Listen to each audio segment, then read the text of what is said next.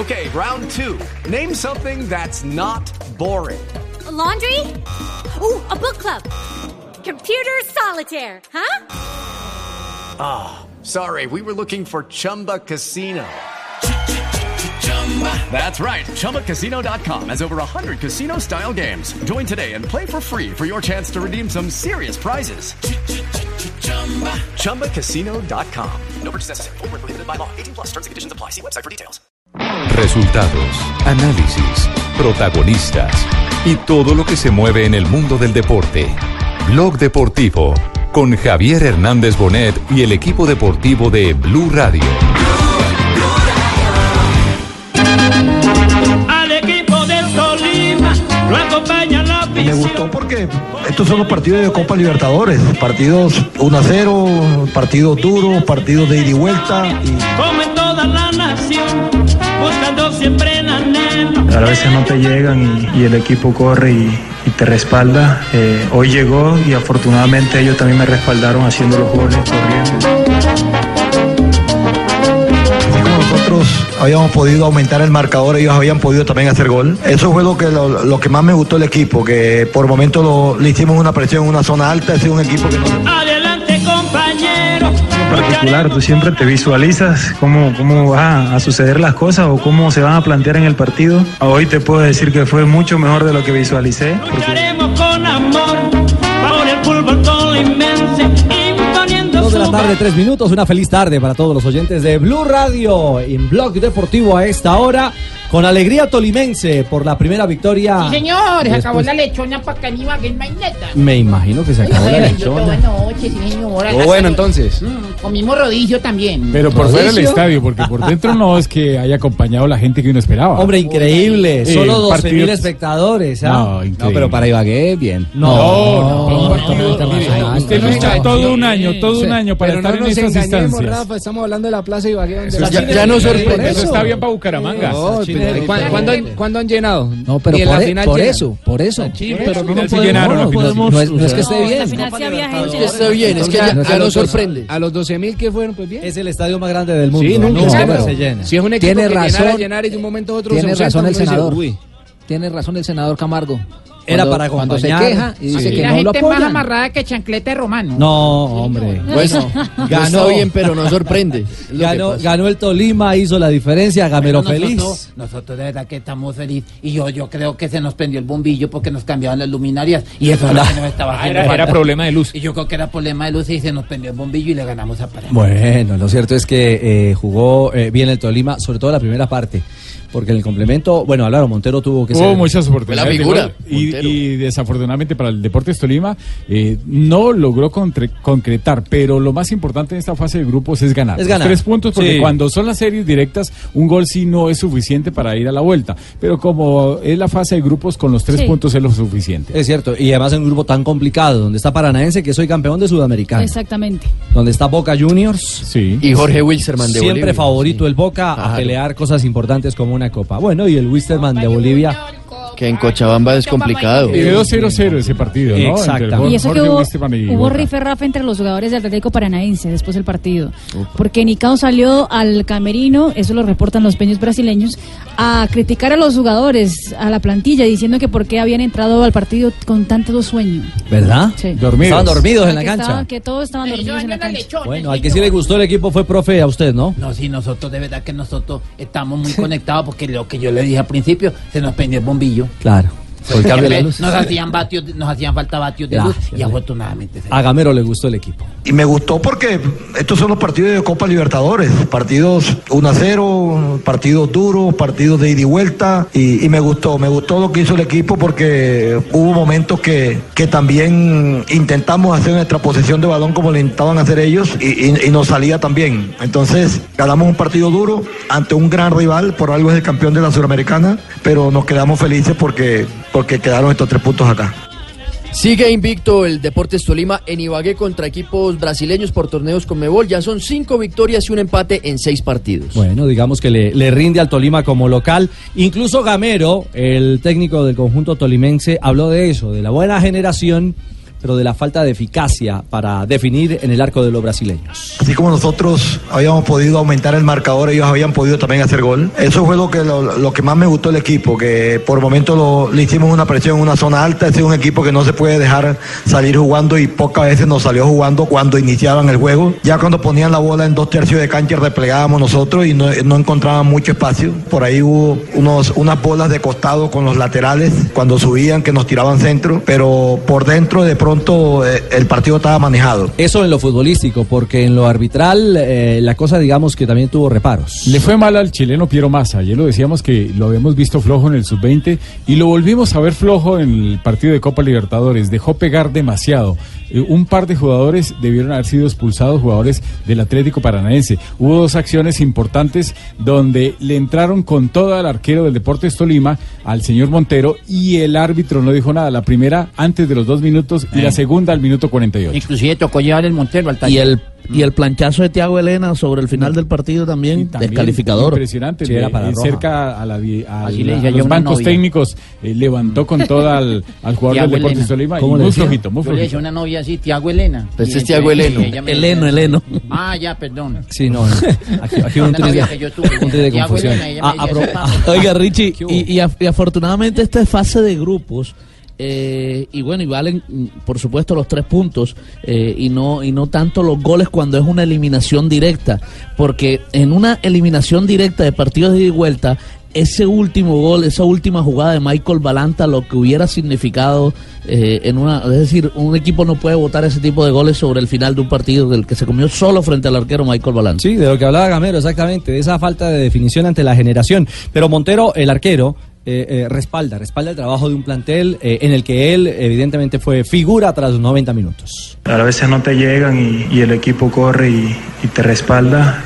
Hoy llegó y afortunadamente ellos también me respaldaron haciendo los goles, corriendo. Entonces, más allá de, una, de un destaque personal, intento resaltar esa parte del grupo, porque de verdad yo fue un desgaste físico importante. En el segundo tiempo, más que nada, el Atlético Paranaense intentó atacarnos por, por los costados, rematando al arco. Y nada, el equipo siempre fue constante en ese ámbito y, y si hay que felicitar a alguien, pienso que es al grupo que por, por el esfuerzo físico, los goles, las chances que creamos y todo eso era para el disfrute de la gente, para la satisfacción de nosotros. Seguimos creciendo y mejorando día a día.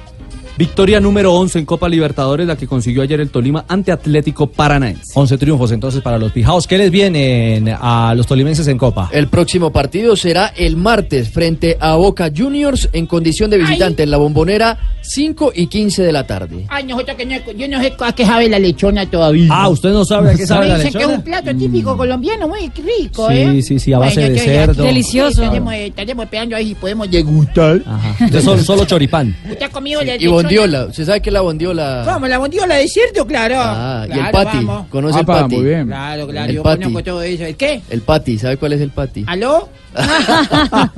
Ay, se, se- se le corta, se le corta. Por, no Dos de la tarde, 10 minutos. Tolima y su camino, Javier. Dos de la tarde, 10 minutos. A propósito de camino, le eh, dañaron el caminado a Julio Belino Comesaña. Producto, dicen los dirigentes de Colón por una entrevista que dio a Nos este programa. nosotros. Ayer. Exactamente, sí. No, Se pues, lo sale decía ayer, ¿se bien, acuerda? Olel, eh, a Julio le eh, transmitieron en la en el juicio, porque no fue una reunión de junta, sino un juicio. Le transmitieron, le transmitieron el, el- el- el- el- la grabación porque no salió a defender, pero es que es muy fácil uno sacar una grabación de Sonido, contexto. sonido. O indilgarle a un técnico eh, lo que nosotros hemos dicho. Y, y- y una de las recriminaciones que está haciendo la gente de Colón es que aquí en este programa se dijo que Julio eh, se había ido a levantar un muerto, y eso es verdad. ¿O qué ha ganado Colón? ¿Colón qué ha, qué ha ganado? A ver, en la historia de Colón, ¿qué Colón, hay la, pinta la niña y la Santa María. Pues, no más, no, no, Estoy mirando acá, tiene 113 años de fundación. Hay una Copa de Honor Juan Domingo Perón en 1950 que, que, que obtuvo eh, gracias a que... Y un título de segunda división también tiene. La ve en el segunda división. 65. Bueno, entonces, entonces digámoslo, no tiene la, la, la historia como para que se enojen y la historia reciente además como para que se enojen porque se ha dicho en un término muy coloquial que eh, se fue Julio Comesaña a levantar un muerto, porque uno salir del campeón del fútbol colombiano, equipo clasificado, subcampeón de Copa Suramericana, clasificado a la siguiente Copa Libertadores para ir a dirigir a Colón. Perdón, con jugadores Eh, mundialistas como Teófilo, como Matías Sonido Fernández. Terminó siendo un craso error, terminó siendo un craso error. Pero bueno, de eso estaremos hablando en instantes. Lo único- la- la- el único audio que enviaron, y que es el mismo que está colgado en Olé, es donde él dice que de aquí salen aviones para todas partes. Ese, ah, ese- con ese lo juzgaron. Con ese, con Con ese audio lo juzgaron. Bueno, de y todo lo eso- otro ya lo Sonido- citaron. sonido en Colombia. Sí, de todo eso vamos a hablar porque eh, vamos a tocar punto a punto lo que determinó l- tristemente la salida de Julio Avelino Comesaña como técnico de Colón de Santa Fe y por supuesto el otro tema que es un tema de escándalo después de ganar 4-1 despiden a Leonel Álvarez en el fútbol de Paraguay. Así es, papito, Ah, bueno. y más adelante estaremos dando por menores o por mayores, lo que quiera. No lo dejaron ni entrar a la sede a despedirse, Javier. Mayor al de tal, yo no-. No solo me- él, sino todo el equipo. Me dicen que yo he tenido, que yo he tenido problemas. ganador, Leo. Así es, papito, miren, vea, vea que pe- ganar es perder un poco, como el- ¿Sí o no? Al revés, papito. Dos, dos de la tarde, 12 minutos. Después de comerciales tocaremos el tema de Colón, la salida de Julio Avelino Comesaña y por supuesto tendremos aquí en Blog Deportivo también las reacciones de lo que ocurrió con Leonel Álvarez en el fútbol paraguayo. Pasajeros con destino Barranquilla, por favor abordar por la puerta 7.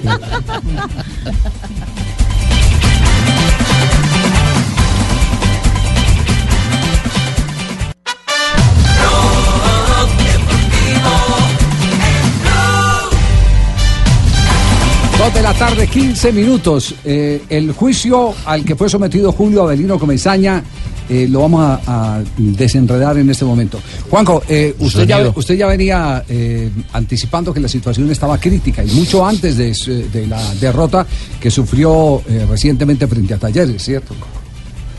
Sí, yo creo que la, derrota ante Talleres es lo de menos. Eh, es cierto que Colón no, está, no estaba gozando, previo a la llegada de Comesaña, de un gran presente futbolístico, ni muchísimo menos. Es más, la media de duración de los entrenadores, y este era un dato que quería aportar, en Colón es muy baja.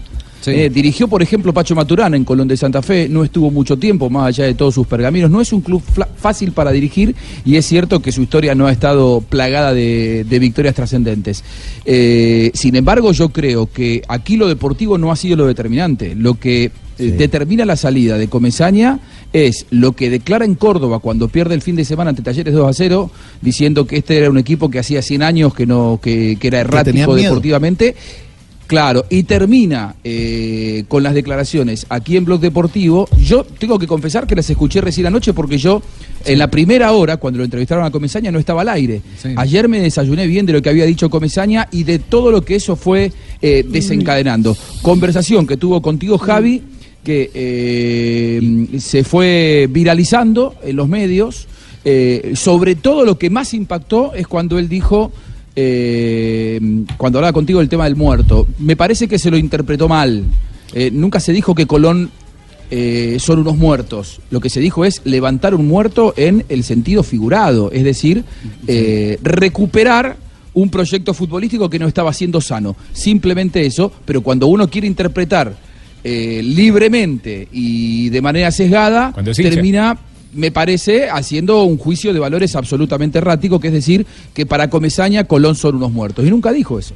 Horacio Darras es vicepresidente de Colón y esto dijo en comienzo. A la tarde, tarde noche, eh, Julio Comesaña informó a la comisión directiva, en particular al presidente, de que iba a dar un paso al costado, que, que no iba a seguir en, eh, con Colón de Santa Fe, lo cual nosotros automáticamente, el- la, la mesa chica de Colón hizo una reunión para, bueno, para empezar a, a ver a quién traemos de técnico, hay algunas ideas ya firmes. O sea, lo aceptaron de inmediato la renuncia de Comesaña. Sí, sí, nosotros con Julio en el mediodía habíamos tenido una reunión. No, la verdad que no pensábamos que iba a tomar esta determinación a las horas, porque no se habló de eso, se habló de un montón de otras cosas, se habló de... Para mí, independientemente, fue lo que yo dije en su momento, eh, y se lo dije a él personalmente. Muchas cosas uno puede pensar, pero no se pueden hablar ni se pueden decir, porque la interpretación de la palabra es subjetiva, cada uno puede interpretar distintas ideas, y bueno, y eso fue lo que pasó. Sí. Y después se refiere a lo que tocamos eh, en este programa. El tema. eh, Parte puntual de la entrevista. bueno, siempre estamos acostumbrados, eh, cuando hay alguien en crisis, por grande que sea, Tenemos que decir, hay que ir a levantar el muerto. Hacerlo reír. Eso Es algo coloquial. Es, algo, es algo muy Colombia. natural de nosotros. No, es algo yo muy digo natural. Cristina Ahora, sí, sí, No pero como nosotros no transmitimos para Argentina, Lo hemos por dicho ejemplo, Javi. sino que nuestra audiencia es colombiana, ahora, Javier, literalmente la audiencia colombiana No, sabe pero a qué nos referimos. Se ha dicho, con, se ha dicho con Nacional, un equipo campeón de Copa Libertadores, y ha dicho, hay que venir a levantar el muerto. Aquí- es un equipo campeón Aquí se entiende igual, de ¿eh? nosotros. Aquí, aquí, es la misma. No, no, no, pero en la Argentina es la misma ¿eh? interpretación, Juan Pablo. ¿Sí? Aquí en la Argentina, por ejemplo, en este momento, si alguien agarra a San Lorenzo, que hace 13 partidos que Tiene no que gana, levantar un es, muerto. Tengo que ir a levantar. Claro, tengo que levantar un muerto. Ay, que- tengo no que diga levantar eso al un que aire. no Lo van- funciona. Ay, después te lo, Por después te lo eso- sacan del fu. No, no, no, tranquilo. Tranquilo, Ruperto. Por eso, por eso lo que, lo que, lo que yo marco es que cua- cuando uno quiere interpretar mal, interpreta mal. Sí. Eh, es, es- ese sentido figurado de levantar un muerto también se lo utiliza en la Argentina. Por eso digo que me parece que eh, si uno no entiende en qué contexto se dijeron las cosas o no quiere entenderlo, Quisieron me parece que también se lo puede utilizar como excusa para terminar de juzgar a alguien que en realidad ya venía cayendo mal por las declaraciones que había hecho el domingo. La última, la última conversación que él tiene con un medio colombiano, eh, a todos los colonistas y a toda la comisión directiva, al presidente y a mí en particular, me pareció desafortunado, porque si bien él no tuvo nada que ver, él tampoco le tiene que permitir a alguien que lo está entrevistando que diga lo que se le ocurra. Pero como la vida es redonda, en algún punto tal vez nos encontramos con, esos con ese periodista como para plantearle las circunstancias y que diga si él cree que nosotros estamos muertos, como dijo la palabra, qué es ser muerto para él, porque evidentemente debe estar eh, equivocado, no debe saber qué es Colón de Santa Fe, no en la ciudad, no en la provincia, sino a nivel eh, nacional. e- Pero bueno, eh, son exabrutos que después no se puede volver. Pues, eh, eh, ¿por qué no miramos eh, eh, qué es lo más fácil, Wikipedia o qué? Wikipedia. Sí, Wikipedia, patrón, ¿Qué ha, gana- Wikipedia. qué ha ganado Colón de Santa La Fe? Copa del Honor, eh, Juan Domingo Perón, 1950, eh, descendió, descendió a la primera C No, y subió Tiene un a... subtítulo de la primera división del un título 97. oficial en primera. ¿Qué año? ¿Qué año? 97. En el año Subcampeón de 97. la primera división Subcampeón argentina. de Subcampeón, división. subcampeón, no, título, título. 97, estamos No hay hablando de hace eh, casi 20 años, ¿cierto? Sí. Eh, ¿No fue en la época que jugó No, no, Giovanni? No, no, no, no, no, No, todavía no, no, no, no estaba, porque él no, estuvo después. 22 años, Javi. Sí, 20 22 años, 22 años. Bueno, eh, eh, seguramente que, eh, porque el fútbol eh, nos va a permitir eso, seguramente me- de- de- tendré la oportunidad de encontrarme con el señor Darras, eh, o Darras, no, no sé cómo se pronuncia el apellido, el vicepresidente Darras. de de Darras. Y tú le, le das en la jeta. No, no hablaremos, eh, seguramente que hablaremos y, y- y- y no habrá ningún problema para conversar, pero, pero literalmente eh, quien agarre a un equipo como Colón de Santa Fe tiene que ir a levantar un muerto. deportivamente no. tiene- Deportiva. Como el que llegue ahora a tomar al Real Madrid va a tener que Que levantar, levantar un un muerto. Total. ¿O ustedes qué creen Javier. que está haciendo Gustavo Alfaro con Boca Junior? Levantando un muerto. Levantar un muerto. Levantar un Claro. muerto. Eso- Después eso- de todo lo que pasó en la es final. Yo creo que estaban buscando era la excusa. Estaba buscando la para- excusa. Pero Julio Comesaña había sido muy claro aquí con nosotros, eh, eh, porque Julio, yo creo que es una licencia que uno se da cuando tiene la edad que tiene Julio Comesaña y el recorrido de Julio Yo soy Comesaña. joven, ¿eh? Eh, de espíritu sí. Tiene más títulos joven. que Colón. Usted sí tiene más títulos que Colón. Julio Comesaña. Eh, estamos expuestos al juicio ajeno, al juicio de cualquiera, de algunos que saben de qué hablan y otros que no tienen ni la más mínima idea. Y estamos expuestos a ese juicio y entonces al final lo terminan acobardando a, a uno, al que sea, y, y uno vive más pendiente de lo que van a decir de que lo- la realidad de lo que uno piensa, de uno mismo, ¿no? Entonces, eso lo dan los, los años, lo dan los partidos, lo dan las derrotas, los fracasos, y uno va aprendiendo y dice, bueno, al fin y al cabo, ¿yo quién soy, no? ¿Yo quién soy? Y entonces uno ahí recién empieza a hablar, a decir, bueno, no me interesa nada, o si me interesa Claro. lo que no me gusta, lo, lo saco y listo. Titulares en este momento en Javier. Santa Fe. El litoral de esa provincia argentina. Comezaña murió en Colón de muerte natural. Se peleó con los colaboradores, está lleno de alcahuetes, dijo. Con los jugadores titulares, tiene miedo. Con los jugadores suplentes, no tengo a Messi ni Maradona en el banco y le faltó el respeto al club, a sus colores y a la gente. Y se ha hecho una colección de frases eh, que determinan las razones por las que salió Comesaña. Básicamente te han sacado lo más relevante que ha dicho el estratega uruguayo cuando en su poca instancia en el equipo santafesino ha dicho lo siguiente, no hice cambios antes porque en el banco no tenía ni a Maradona ni a Messi. Eh, la otra es, no vine al campeón del mundo ni al campeón de América. Colón lleva 100 años de historia, ¿cuántos técnicos pasaron y siempre le fue Ahora, mal? A nosotros no Quiero nos sobra nada. Miremos las campañas de Colón Pero y todo es eso, más de lo mismo. Pero todo eso fue extraído de la declaración que nos dio aquí Julio Avelino Comesaña, ¿no? Sí, yo no La he de los- hablado la de los el 100 plantel, años lo había mañana de mañana voy a estar en la práctica, yo no tengo yo no tengo nada que decir. Si alguien me pregunta o me dice, mire, usted dijo esto, dijo el otro, o yo le puedo preguntar si ellos están este eh, con respecto a las declaraciones que yo hice, alguno necesita hacer alguna pregunta o algo, se lo digo con mucho gusto. Si no me preguntan nada, ¿qué hago? Yo no voy a dar explicaciones de lo que no me han preguntado. El plantel no, nadie me ha llamado a decirme, mire, ¿por qué dijo eso? Además, es un tema que yo se los he tocado también. Que nosotros tenemos que querernos nosotros, respetarnos nosotros, valorarnos nosotros ¿eh? y tratar de hacer las cosas de la manera que sabemos que podemos hacerlas. Nada más. Yo Claro. nunca, jamás le he dicho a los jugadores nada. Le digo, no, no tengan temor de jugar, jueguen, jueguen. Suéltense a jugar, nada más. Claro. Como dice el cuento, el que anuncia no traiciona, entonces. Pero bueno, usted sabe qué pasa, que hay que, hay que, hay que llenar los espacios también. Sí, pe- sí, como dice el cuento, ¿De- de el, que, el que anuncia no traiciona. Ya si ya se los dijo, eh, eh, no está traicionando. Esa- exactamente, exactamente, no, no. Jamás se me ocurriría, además a esta altura de mi vida y de mi carrera, salir yo públicamente a hablar de los jugadores. No, de ninguna manera. Yo lo digo porque lo he vivido en carne propia, porque me ha pasado y porque se me han escapado muchas veces algunas oportunidades por vivir angustiado con temores o cosas que, que todos nos pasa en la vida. Ahora, Javier, lo- a mí lo que me sorprende escuchando al señor Darraz es que en, en la primera, el primer audio que escuchamos, él dice que le sorprendió que después Julio Comesaña tomara la determinación que no se la esperaba después de la reunión que tuvieron. Pero después en el segundo audio, eh, él expresa eh, eh, su malestar eh, por lo que había dicho Julio Comesaña precisamente a esta radio. Ayer aquí en Blog Deportivo, eh, sobre el final, a nosotros nos llegó la información de que esa reunión había estado bastante caliente, no tan cordial como él la está poniendo. Y fíjese que a la postre terminó eh, eso en la salida de Julio Avelino Comesaña del plantel. Y ellos saben bien cómo es la cosa conmigo, ellos saben bien, yo no vine aquí, mire, si este tema fuera por plata, por prestigio, por algo diferente a- al amor por el trabajo y a nuevas experiencias y a, venir a un fútbol que me interesaba venir, si era por todo eso yo me quedaba en Barranquilla, estaba con mi familia, estaba con el club de toda la vida mío allí, con el Junior, estaba con la gente que donde me rodea más de lo que me rechaza, eh, con los amigos, un tema de dinero no iba a ser porque yo lo que gano acá lo podía ganar en el Junior, Eh, estaba con un equipo clasificado a Libertadores, a fase de grupos y a Copa Suramericana, con un equipo construido que había que seguir construyéndolo, mejorándolo. O sea que tenía todas las cartas en la mano a favor. Y yo me tomé un avión y me vine para acá a enfrentar esto en un lugar nuevo que no conozco, ¿verdad? En un club que no conozco, dirigentes que no conozco. Y entonces este, yo no puedo renegar de nada, es una decisión mía. Tenía la opción de quedarme sin trabajar, que de pronto hubiera sido también una buena opción, pero me vine acá. ¿Y qué voy a hacer? Yo no puedo, este, no vine acá para ganarme un peso. Si mañana algo no les sirve, no les gusta, hablan conmigo y yo me retiro. Y si yo algo no me gusta a tal punto que yo entienda que no, no va conmigo, me voy también. Ya lo he hecho varias veces. Usted, usted sabe que yo me he ido de muchos lugares. Lo conozco. Me he ido más veces de las que me han sacado. Lo conozco, lo conozco. Eso sí, eso sí lo sé eh, claramente. Yo solo tengo una En el, crítica. 18, en el Sí, 18 me fui de Junior, en el 18 me fui de Junior. Claro, y, del- Y en el 19, no, en el 17 me fui de Junior.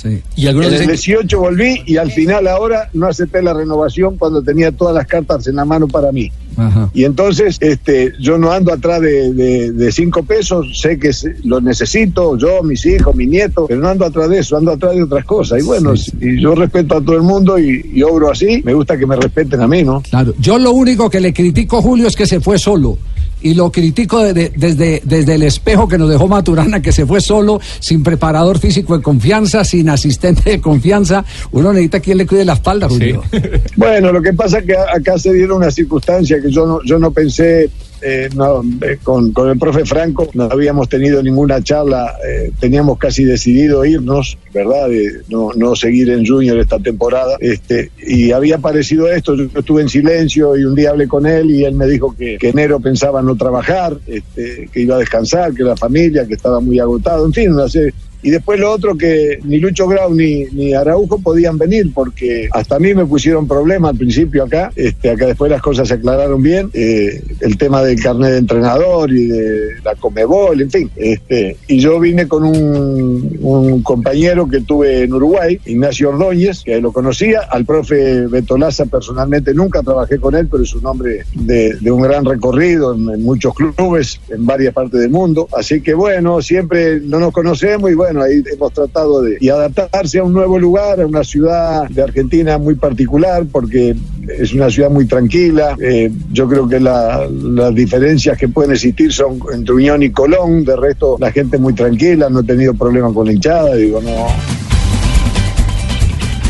Bueno, eh, lo cierto es que yo, yo debo decirlo porque no me había podido expresar. A mí me parece que las declaraciones que dio en Córdoba fueron, eh, así como creo que se malinterpretó el tema de levantar un muerto, las declaraciones que dio en Córdoba diciendo que Colón en 100 años nunca había ganado nada, en este mundo del fútbol, al menos como se lo vive en la Argentina, era obvio que iban a caer mal y que era difícil tener un mañana después de ese tipo de declaraciones, con un tenor que la pusieron en un lugar de viralización tal en las redes sociales que era insostenible la presencia de Comesaña. Por otro lado, eh, yo creo que la, historia no solamente tienen derecho a contar a los que ganan, digo, eh, ganar o perder no lo hace más grande o, más chico a Colón de Santa Fe, una institución centenaria, una institución tradicional, una institución con un arraigo popular enorme, millones de hinchas tiene Colón de Santa Fe, es por eso que, digo, cuando él declaró lo que, lo que declaró, era muy difícil que se pudiera sostener eh, en el cargo Julio Comesaña. Me da la sensación que esa es una charla que uno puede tener de café con un amigo, pero, y esto lo sabemos con tantos años en el periodismo, es difícil que un protagonista eh, sea protagonista, a ver, sea declare eh, de manera tan sincera. Para mí fue un sincericidio por parte de, de, de Comesaña que él mismo se colocó en un sitial muy difícil de sostener, muy difícil de sostener. Oye, compatriota José Amino, que. Sí, sí. Ay, él, es un Google. Sí. Google. Sí, es un Google argentino. Aunque las relaciones ya estaban eh, rotas eh, desde hace tiempo, Juanjo, y tiene que ver también con todo el trabajo que estaba realizando Comesaña, que incluso era puerta cerrada, está planificando los Claro. eh, compromisos y se estaba filtrando toda la información, las alineaciones, las Muy jugadas mal. trabajadas. Muy mal Le de- estaban haciendo el cajón de desde hace de los rato. jugadores y colaboradores. Pero a vos te parece, Juan Pablo, que es sostenible alguien que diga, llegue a un club y al mes diga, este club en 100 años no ganó nada? ¿Cómo haces para sostenerlo como dirigente? Eh, para defenderlo como dirigente, Sab- sabiendo además eh, que cuando los resultados no se dan, además es mucho más fácil pero me dice- satisfacer a los hinchas. Me dicen, me dicen que esta partecita, la partecita, eh, también fue culminante en eh, el tema que manejaron directivos y Julio Comesaña. Lógicamente la gente quiere ganar, pero yo tampoco vine al equipo que viene de ser campeón del mundo ni campeón de América. Eh, y yo sí venía de una situación diferente. Entonces, todos nos tenemos que ubicar en el lugar que debemos estar y bueno, mirar para adelante. Y cuando no se pueda, no se puede, listo. Los aviones salen a cada rato para todos lados. Sí, ta- tal cual, tal cual, Javi. Tal cual. Porque además que eh, yo creo vuelo que... cero, eh, vuelo 083, el de Buenos Aires a Bogotá, sí, que había dicho Julio, sí.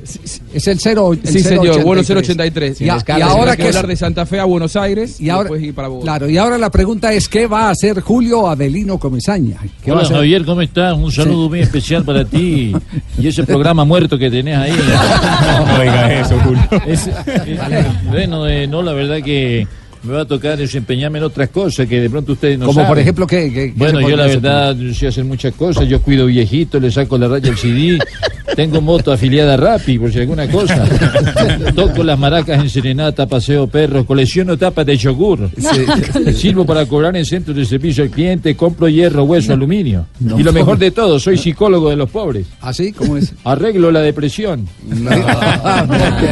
232, capítulo cerrado. Julio Avelino Comesaña dejó de ser técnico de Colón de Santa Fe. Quiero decir que en el, en el fondo, en el fondo, me duele mucho eh, que se haya utilizado esa entrevista como eh, el, el- Pretexto. el- Florero Llorente. no, co- como el como el, eh, el del estallido, detonante, el detonante eh, que terminó rompiendo la relación entre, entre Julio y los directivos de Colón de Santa Fe.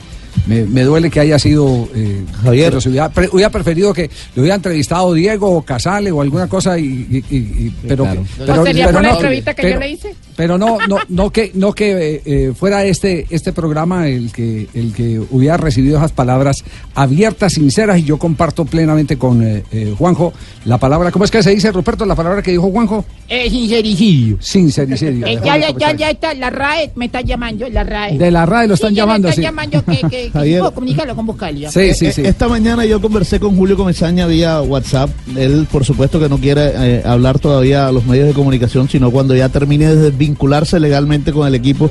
Pero mi pregunta fue eso: ¿qué pasó? Si nos dijo en Blue Radio que eh, eh, estaba feliz en la Argentina y su respuesta fue: todo cambia muy rápido en cualquier momento. Y cambió.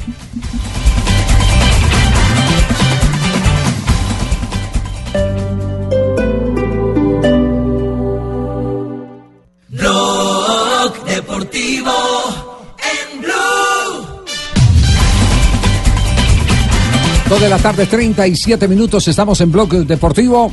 Eh, hay comunicado de la FIFA respecto a la situación, eh, el escándalo de los acosos sexuales en la selección femenina de Colombia. ¿Qué es lo que está diciendo en este momento el máximo ente del fútbol mundial? Dice lo siguiente, Javier. En relación al comunicado emitido el 27 de febrero de 2019 por la Federación Colombiana de Fútbol, la FIFA y la Comebol condena enérgicamente cualquier tipo de acoso sexual o laboral, violencia de género y o violación de los derechos de la mujer o la niñez.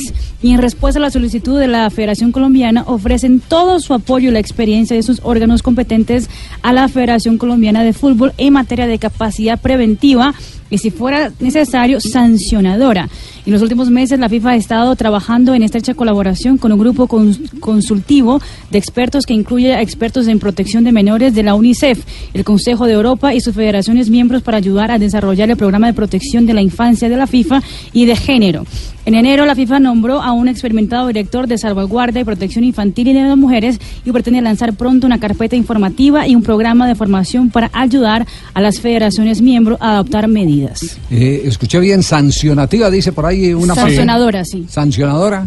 Sí, sancionadora Sí. Es la palabra que utiliza en el comunicado de la FIFA. Exactamente. Es, de- es de- es decir, eh, que si no es capaz, ese es un mensaje eh, duro para la Federación Colombiana Directo. de Fútbol, si no son capaces ustedes de sancionar a los responsables, eh, pasen Directamente la de pelota. oficio lo va a sancionar Sí, la FIFA. pase Y Conmebol. Pase para acá Sí. la ¿Y pelota el- que, nosotros, que nosotros sancionamos.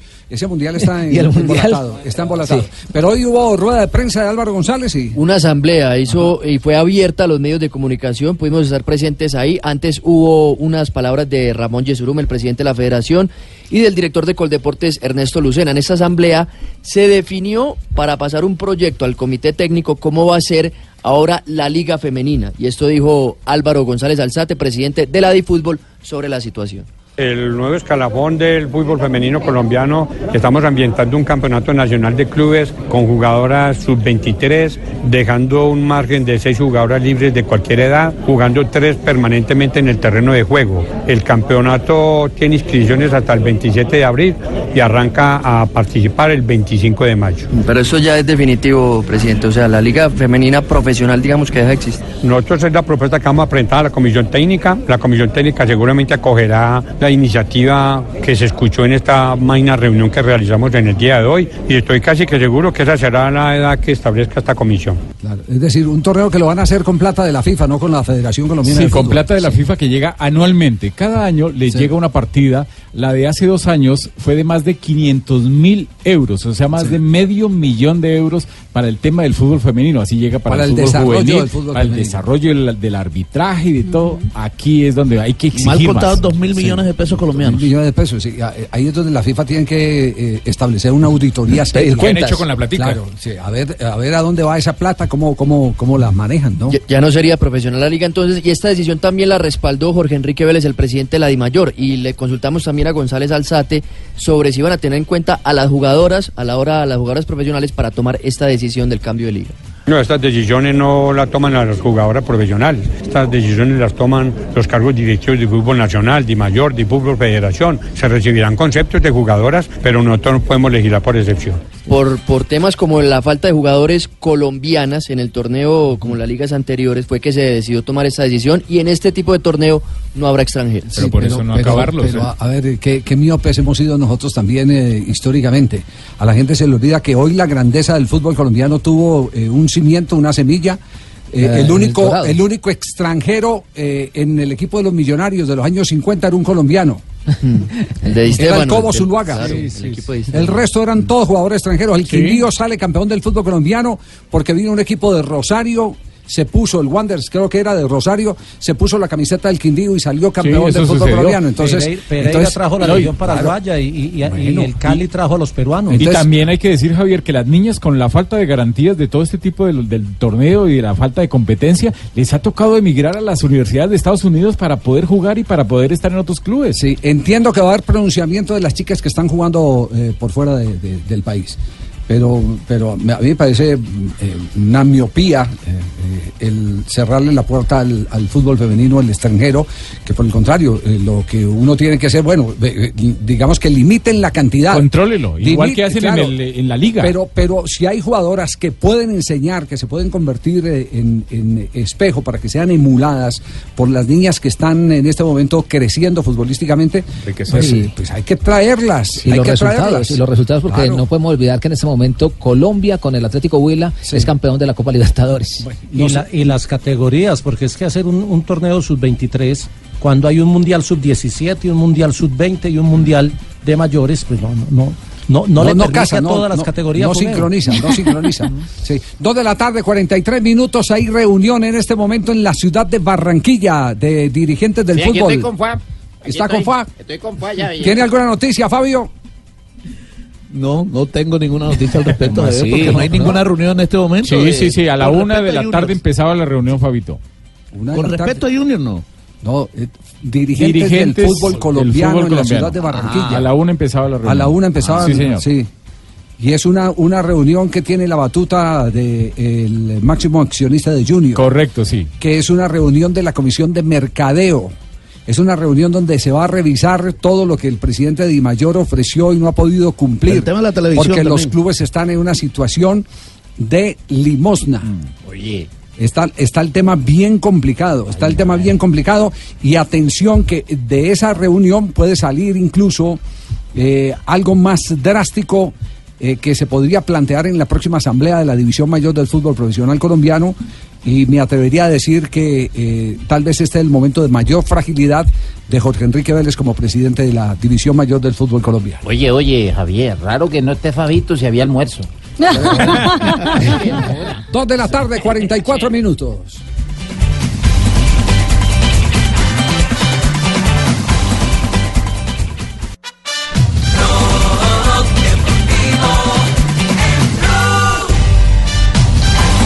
De la tarde, 46 eh, minutos. Estamos en Blog Deportivo. Nos vamos a las frases que han hecho noticia aquí en Blue Radio.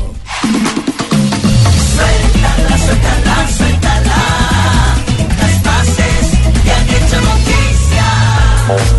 La primera frase la hace Carles Puyol, exjugador español. Enhorabuena al Ajax, no solo por ganar a un equipo como el Real Madrid, sino por cómo lo han hecho.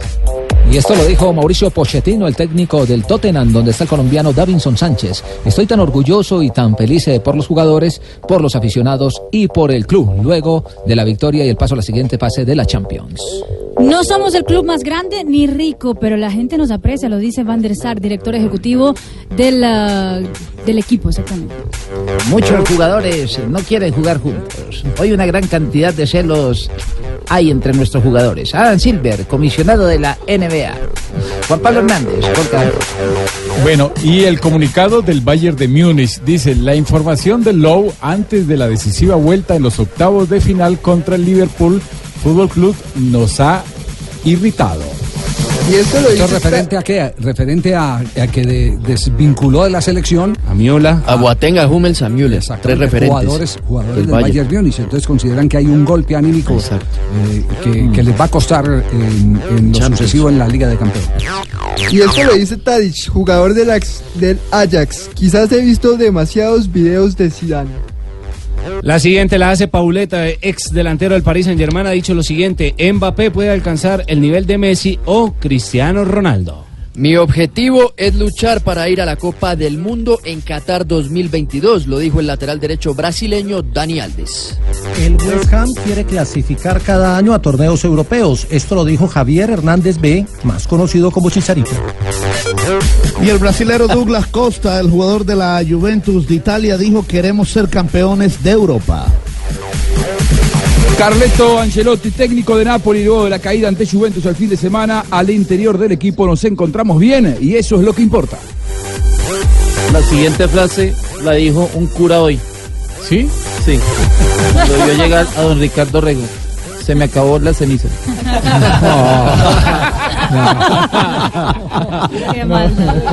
Me ven llegar y tiemblan los curitas. 2.49, las frases que hacen noticia en Blog Deportivo. Suéltala, suéltala, suéltala. Las frases que han hecho noticia. 2.49, don Rafa, pregunta de reglamento para el día de hoy. Sí, la pregunta del día de hoy. ¡Cógeme el pito! ¡Ay, Rafael Zanabria, cógeme el pito! En la ejecución de un penal, el balón se deteriora en el cobro y termina en gol. ¿Qué debe hacer el árbitro?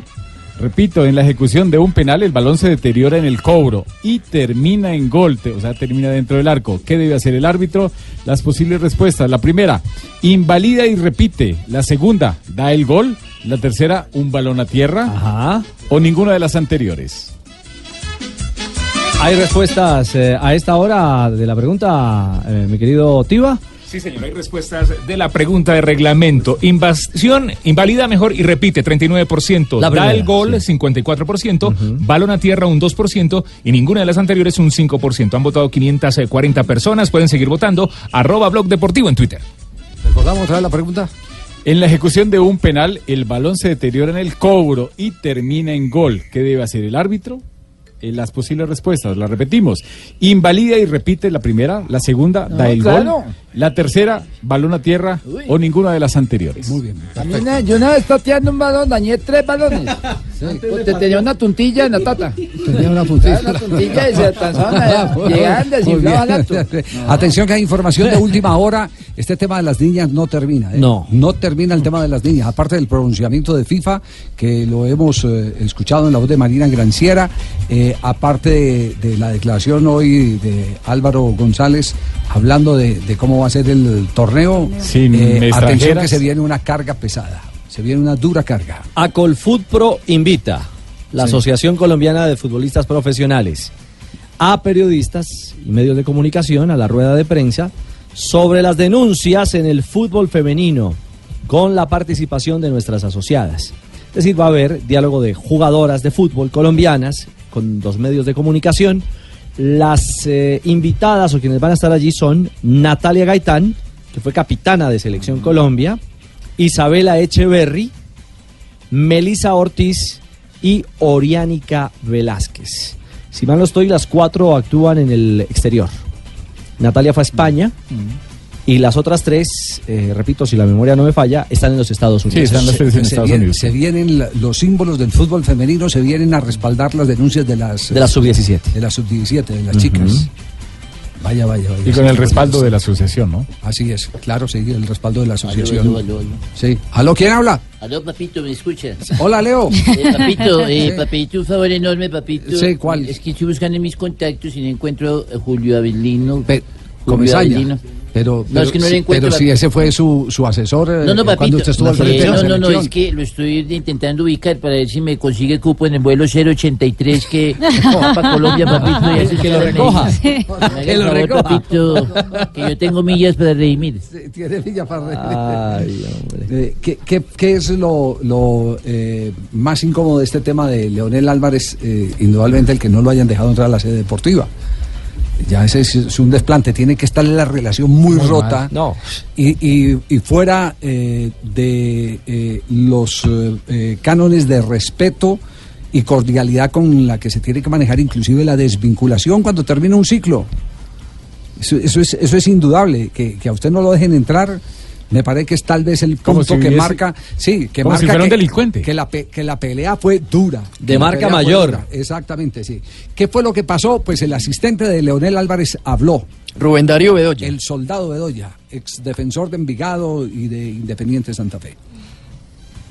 no nos dejan ingresar acá al club. Nosotros veníamos a, a hacer nuestra práctica normal y parece que hay una orden de, de, ingreso al, al club. El tema más concreto, pues ya, ya será por parte del directivo de, de Libertad y, y el propio Leonel, que, que conocerán con detalle lo que, lo que aconteció. Yo simplemente vine a trabajar y no, no, no nos permitieron ingresar. Aló, aló. Sí. Papito. Sí. Hola, hola, papito, ¿me escuchas? Papito, sí, papito. sí. Papito, me acusan, me acusan de que yo tenía mala relación con algunos jugadores y se me- nosotros tenemos una relación cordial. Espérate un momentico que me está llamando Alan Benítez. Alan Benítez. Aló, aló. Siguió hablando Bedoya, ABC de Paraguay. La verdad que nos sorprende y, y es como muy indignante uno llegar y no, no, o sea, no tiene el trato. Si, hay una determinación, sea la que sea, al menos pues permitirle a uno ingresar, recoger sus pertenencias, despedirse de los muchachos, pero, pero es un comportamiento pues muy irrespetuoso.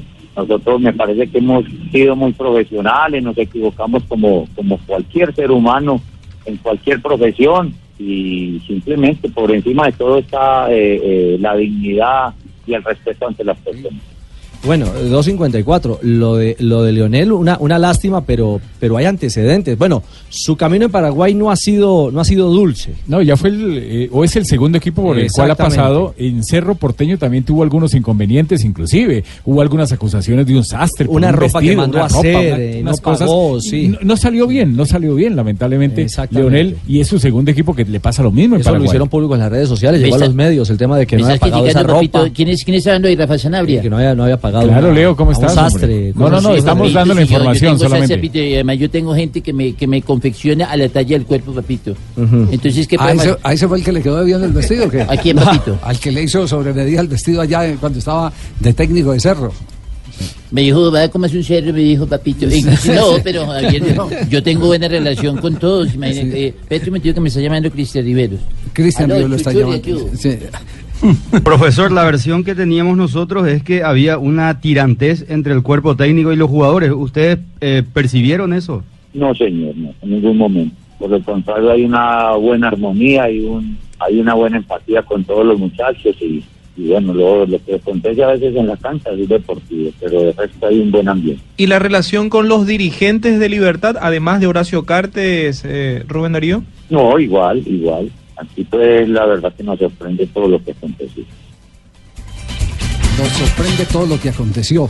Mm. Eh, sin embargo, hoy la prensa paraguaya está hablando de, de incumplimiento de contrato de, de- de Leonel Álvarez. Así es, eh, en ABC, eh, en rueda de prensa, Gerardo Acosta ofreció una conferencia para explicar la razón de la destitución de Leonel Álvarez. Dice él que el motivo de la conferencia es salir al paso a publicaciones en redes sociales y grupos de WhatsApp sobre supuestas causas que tienen que ver con la terminación del contrato de Leonel.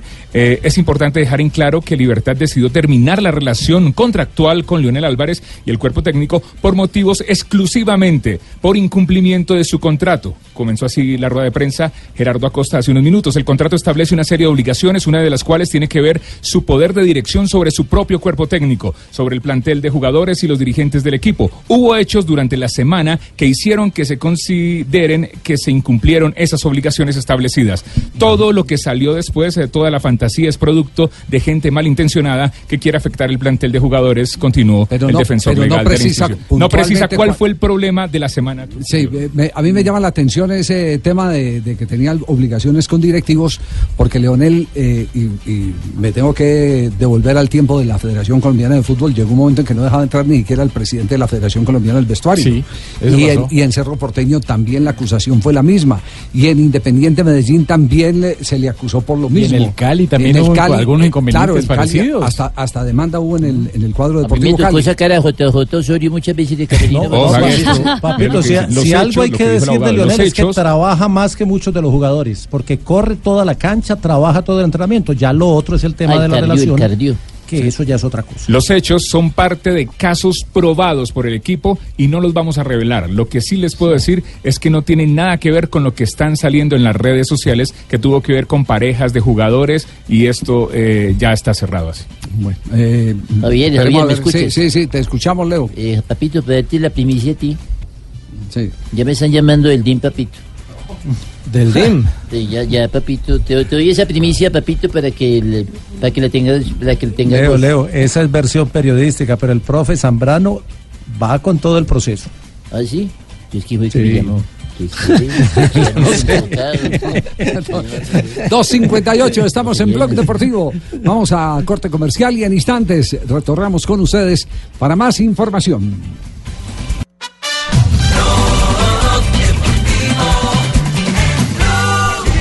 Lukaku, Lukaku, está el primero, Lukaku. ¡Gol!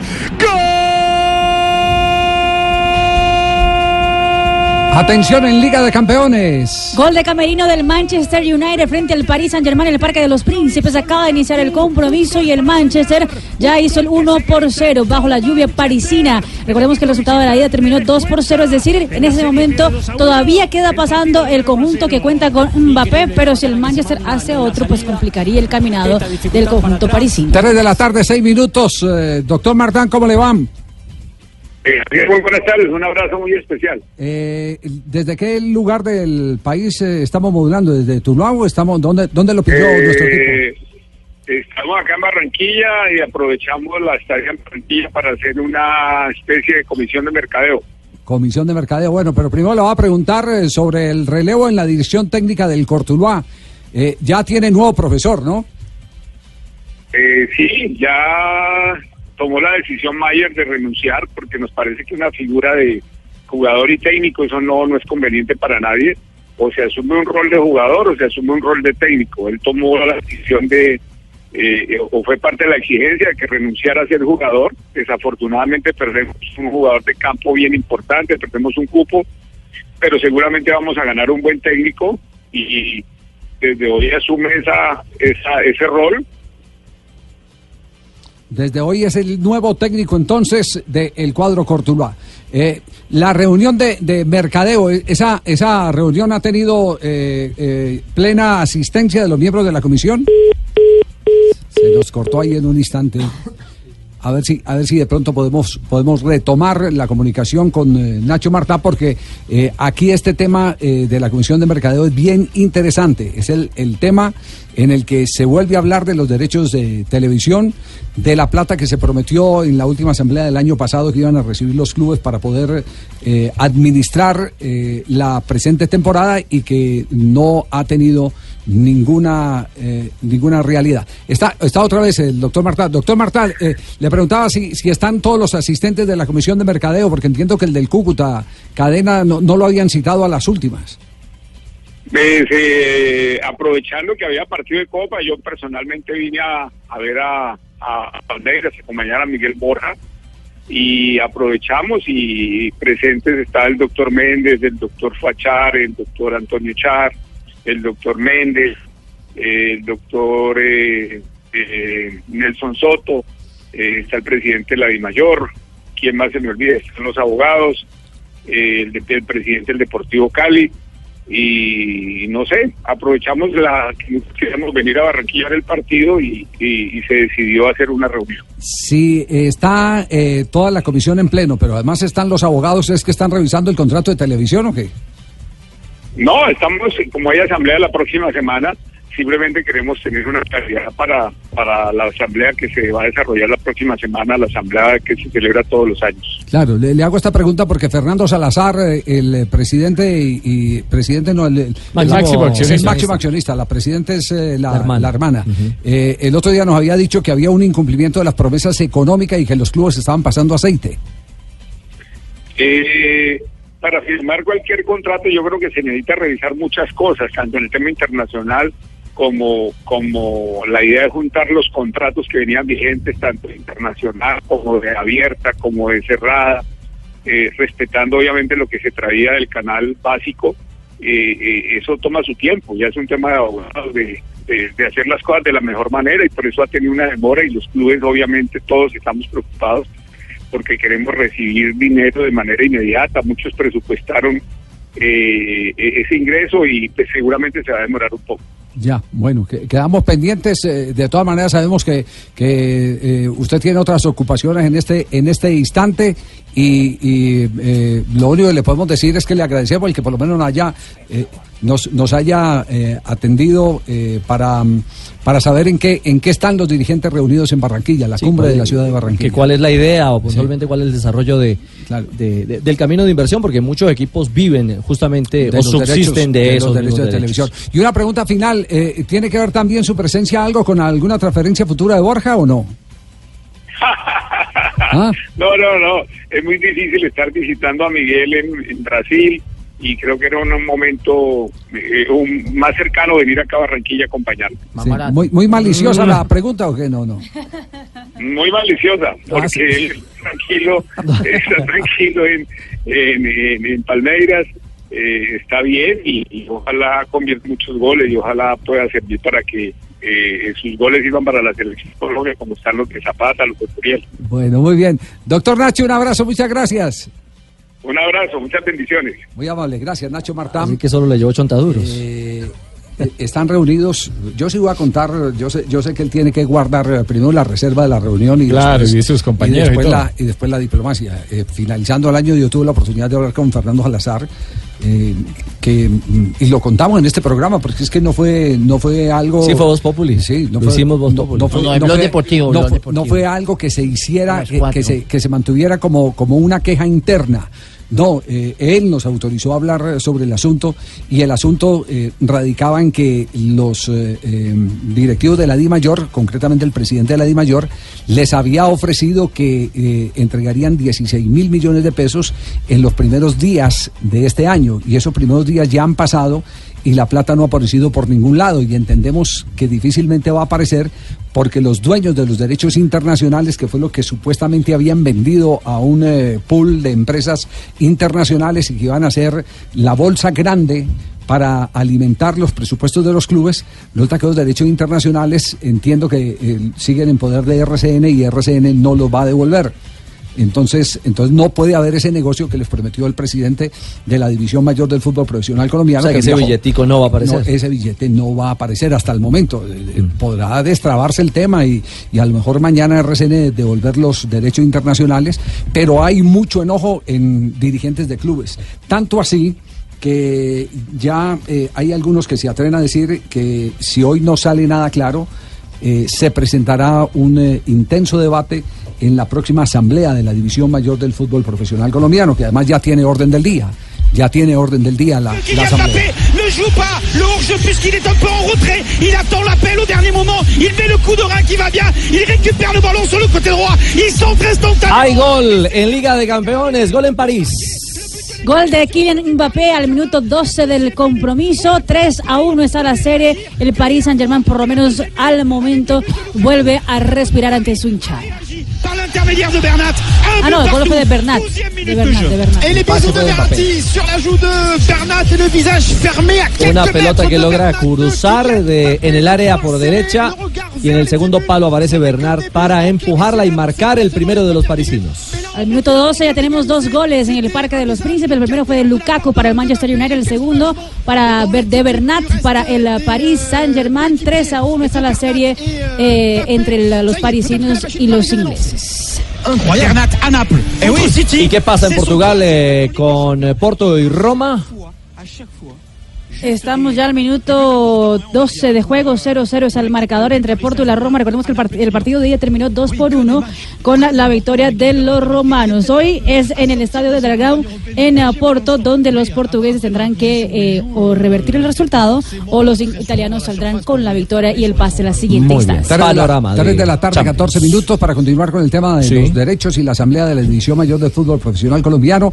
Eh, acaba un directivo de, de enviarme eh, vía WhatsApp el orden del día de la Asamblea de la División Mayor del Fútbol Profesional Colombiano. Primero llamada lista, recepción y revisión de credenciales, verificación de quórum e instalación, elección de compromisarios para la aprobación del acta de la reunión, informe y aprobación de la gestión del presidente de la Di Mayor.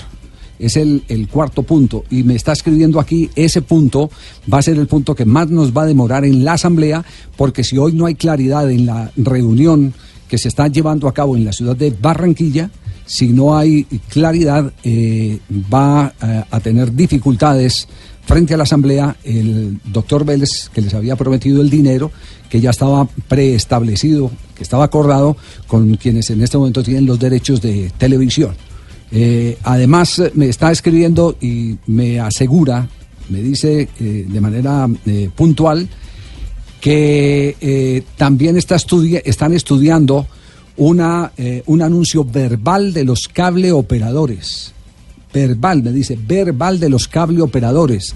Según eh, esta información que me está enviando un dirigente de club del fútbol colombiano, los cable operadores han manifestado que no están dispuestos a promover un canal distinto al que en este momento se tiene. Es decir, que no le apuestan al premium. Y al no apostarle al premium, eh, hace eh, y aquí entre paréntesis me está hablando de, eh, Claro y me está hablando de UNE. Vamos a verificar con, con los dirigentes eh, de esas empresas a ver si es verdad o no es verdad. Yo le creo a este dirigente porque nunca me ha fallado en las informaciones. Mm, manifiestan que ellos no están dispuestos a que les cambien las condiciones y por lo tanto no abrirían su ventana para que se lleve a cabo la transmisión del premium en sus redes. Y si estamos hablando de Claro y estamos hablando de un, estamos hablando de la mayoría, cerca de qué, 5 millones eh, más o menos de, de televidentes. Son los grandes cableoperadores Son los de grandes Colombia. cableoperadores. Entonces, ya entienden por qué la reunión se hace en Barranquilla. Y ya entienden ustedes por qué al frente de esa reunión está, como lo dijo Nacho Marta, Fuad Char, que pocas veces ha venido a las reuniones, porque Fuad Char eh, fue el gran derrotado en la última reunión de la Comisión eh, eh, de Mercadeo de la División Mayor del Fútbol Profesional Colombiano, hasta tal punto que él dijo que de su plata ponía el dinero para pagar los derechos de televisión, pero que había que cambiar el esquema de contrato actual porque no beneficiaba a los equipos de fútbol. Y eso no tuvo eco. Eso no tuvo eco. Yo entiendo, que, yo entiendo que Fuad Char fue el que presentó la oferta de Paco Casal, que es el que maneja Sí. en este momento los derechos en el fútbol ecuatoriano. Así está el asunto. Pero entonces, en ese Eh, punto en el que usted se detiene, eh, lo que uno puede eh, deducir es que, es que, Javier, si no hay claridad al respecto eh, de ese dinero, eh, pueden tumbar a- en, en la próxima reunión a, a Vélez, al pues- presidente. Pues, ese es el debate que está haciendo. Yo no me atrevo a utilizar la palabra tumbar, pero que va a pasar un mal momento. Va a pasar Oye, un mal falta, falta de comunicación, Javier, porque pues, tú me llamas a mí, yo hablo con Fuad inmediatamente. ¿qué Cuando mal- tú mal- quieras algo, saber algo, yo hablo Sí. con el man de una. ¿Sí? Que, ay, yo te línea directa con ese man, ya ves. bueno, yo soy intermediario. ah. Me parece bien. Lo que con Fuad, eh, con, el, ah, con, tú- con todos los charos, hasta con el papi. Sí. Che, con todos esos manes, cuando tú quieras. ¿Qué es esto, por favor? Con Ale, con Ale, con Ale, con Ale, con Fuad y con el papi. Toda la familia Charo, una Sí. bacanería. Tres. Cuando quieras me dice y yo te conecto con el Tres, papi. 3.17, estamos en Blog Deportivo.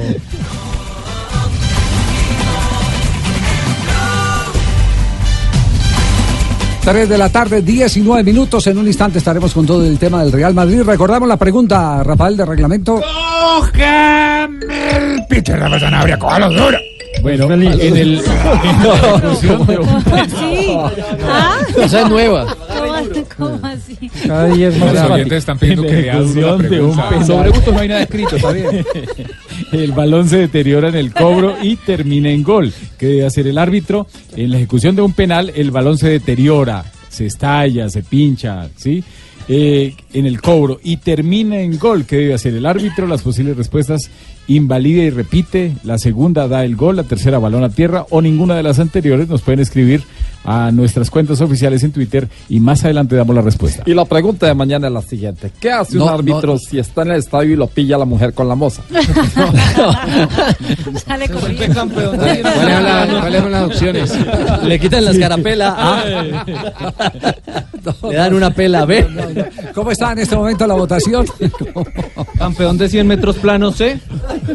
Hablan los expertos. Bueno, en la ejecución de un penal, el balón se deteriora en el cobro y termina en gol. ¿Qué debe hacer el árbitro? 40% de la gente dice invalida y repite. El 54% da el gol. El 2% balón a tierra. Y el 4% ninguna de las anteriores. 590 votos. Sigan votando en arroba blog deportivo. Caliente lo del Real Madrid. Se duda, indudablemente, que pueda estar en el próximo partido el actual técnico Santiago Solari. Noticia importante. Noticia que adelantamos en jugones. Tras la debacle de anoche, tras el fracaso de la Champions, Solari podría tener los días contados. Podría no sentarse en Valladolid. Solari pudo haber dirigido su último partido en el banquillo del Real Madrid. Es la decisión que se puede tomar en las próximas horas en los despachos del Santiago Bernabéu. A primera hora de la mañana se han reunido Florentino Pérez y el director general José Ángel Sánchez para analizar las claves del fracaso. El técnico estaría en la cuerda floja, sabe que su puesto está en el aire. ¿Cómo va a ser tu futuro? Pues quién lo sabe, ¿no? Si pudiéramos adivinar el futuro. Su cara tras el partido denotaba la gravedad de su situación. Pero ha pasado de todo, desde los cambios a los palos, a las pelotas que no han entrado, al, a- al acierto de ellos. Excusa sin peso que la afición no ha pasado por alto.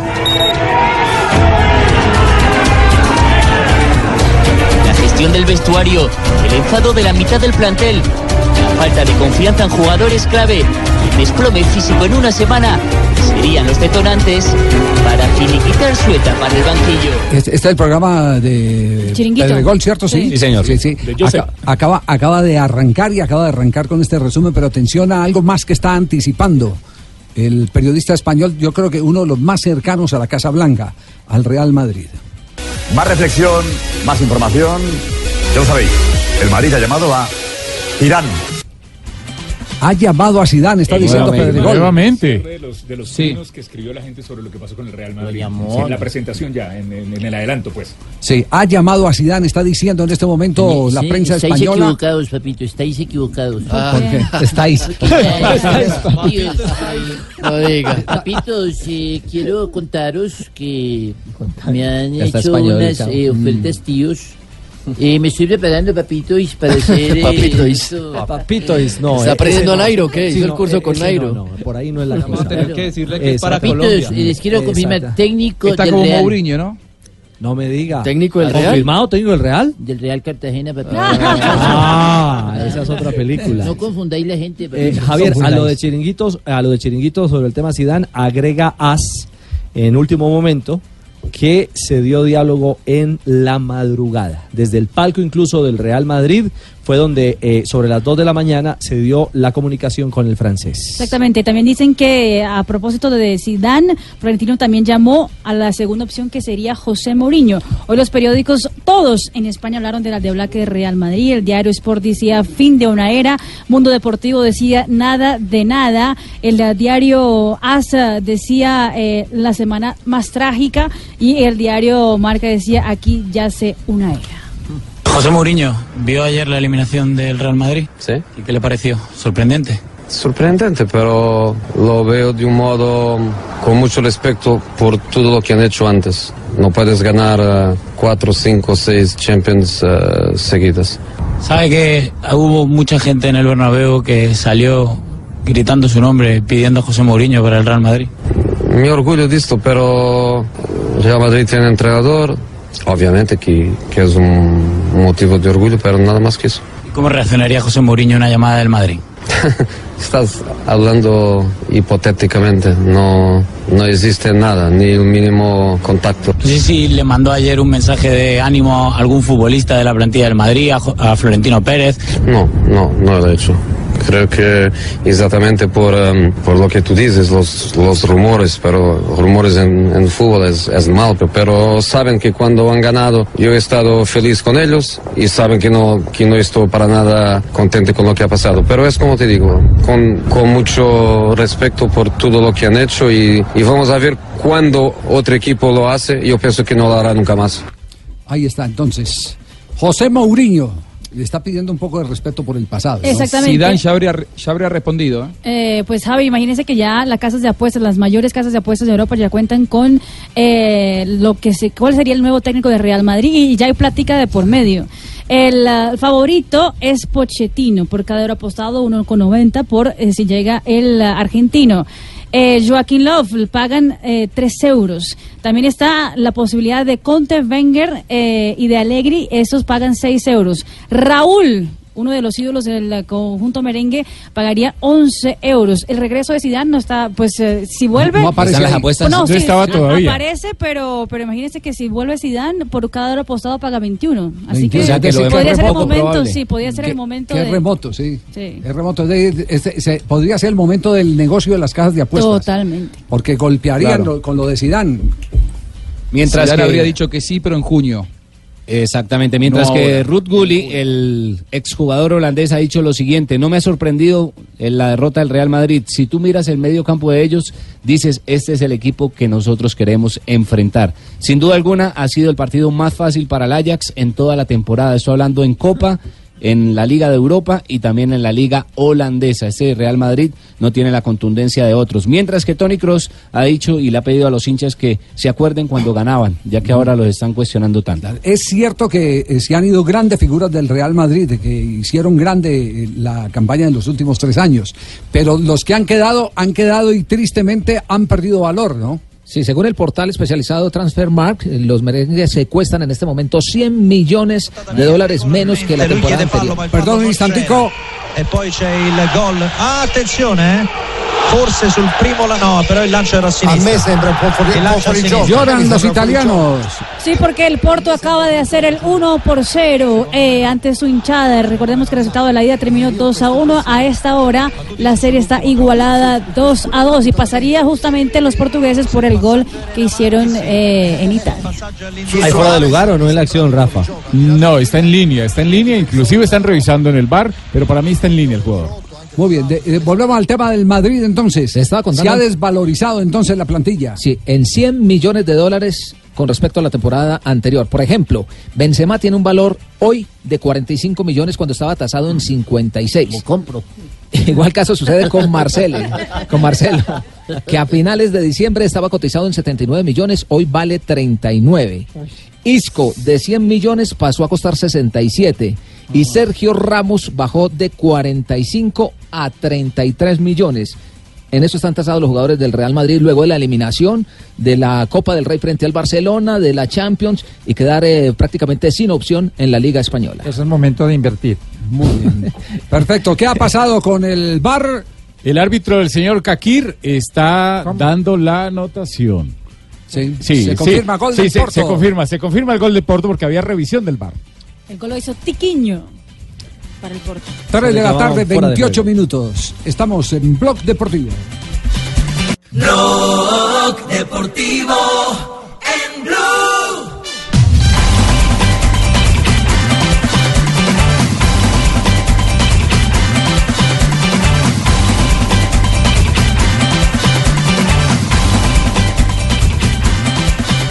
Atención que hay gol en este momento en el parque del, eh, perdón, eh, Sí, en el Parque de los Príncipes, sí, sí, sí, sí, es el Parque de los Príncipes. En el, en el estadio del, del, París, Saint-Germain. en el estadio del París. Pensé que estaban jugando en el ¿En San Estadio? Nacional en San Denis. Es Parque de los Príncipes, donde están jugando en este momento. Gol y el segundo, el doblete de Lukaku, quien hizo el segundo.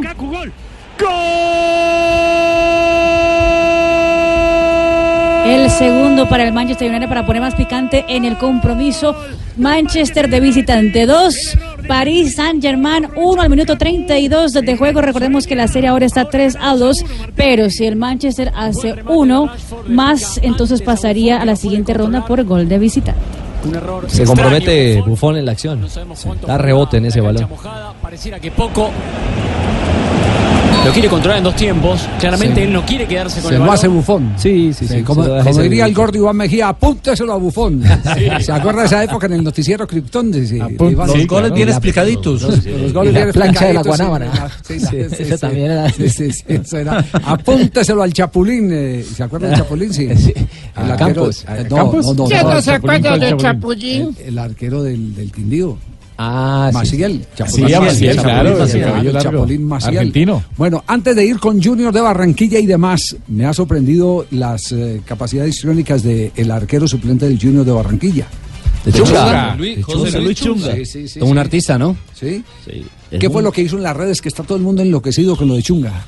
Javier, eh, bueno, primero decirle que José Luis Chunga es, como decimos acá, un mamador de gallo de tiempo completo, es el que anima las concentraciones y ahora también está de imitador.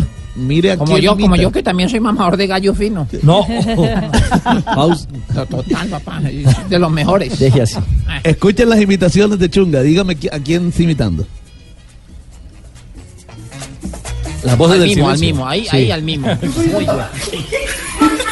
Y siempre el, el unión, mi equipo. Sí, pero ahora estoy en Barranquilla. Tengo la gorra de Junior, tu papá. Imitando al padre del dinero. Al padre del dinero. Sí, sí, sí, sí, sí. Bueno, pero también imita a otro personaje del fútbol, mire. Dado un rayito de sol, una nube cargada de lluvia. A Pipe. Peláez. igualito. En otra vez es para vivirla siempre junto a ti. Loco. pero, pero, Uy, Javier, y lo, lo, lo, lo bueno de ese video también es que no solo está imitando a Pipe Peláez ahí, sino que hay tres jugadores del Junior dándole la espalda y se voltean como si estuvieran en el, en el Con la voz. la se voltean y todo. Claro. La voz. Las están pasando rico entonces ahí. ¿Quién Imitó, hace de Fanny Lu? imitó también al pibe, ¿no? Sí, también, escuchen. De Queiroz. No, el profe ahora hay que darle la mano. Un proyecto nuevo. El hombre tiene que conocer a los jugadores, ¿sabe cómo? Pero hoy tiene que hablar por lo de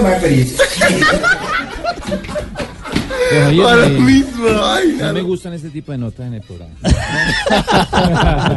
Siente que está perdiendo un lugar en el programa, sí, Sí, Oscar. muy bien. Ponga de serio. Muy Sí, sí, bien. lo hace bien, Sí, Chunga, el sí. pibe muy bien. Sí, sí, sí, sí. Lo hace muy bien, Chunga. ¿Y al pibe de aquí le gustó la imitación? Sí. No, es pelado. ¿Para qué? Ajá. Tiene estilo, ¿no? No solo ¿O tiene, no solo imita hombres. ¿Sabe qué le falta? ¿Qué? ¿Sí? Pelota. Ojo, que, ojo que Chunga no solo imita hombres. Escuche esta. A ver. Fue que pasó. Se llama. Sí. Pero mi corazón. No. No pude ponerle.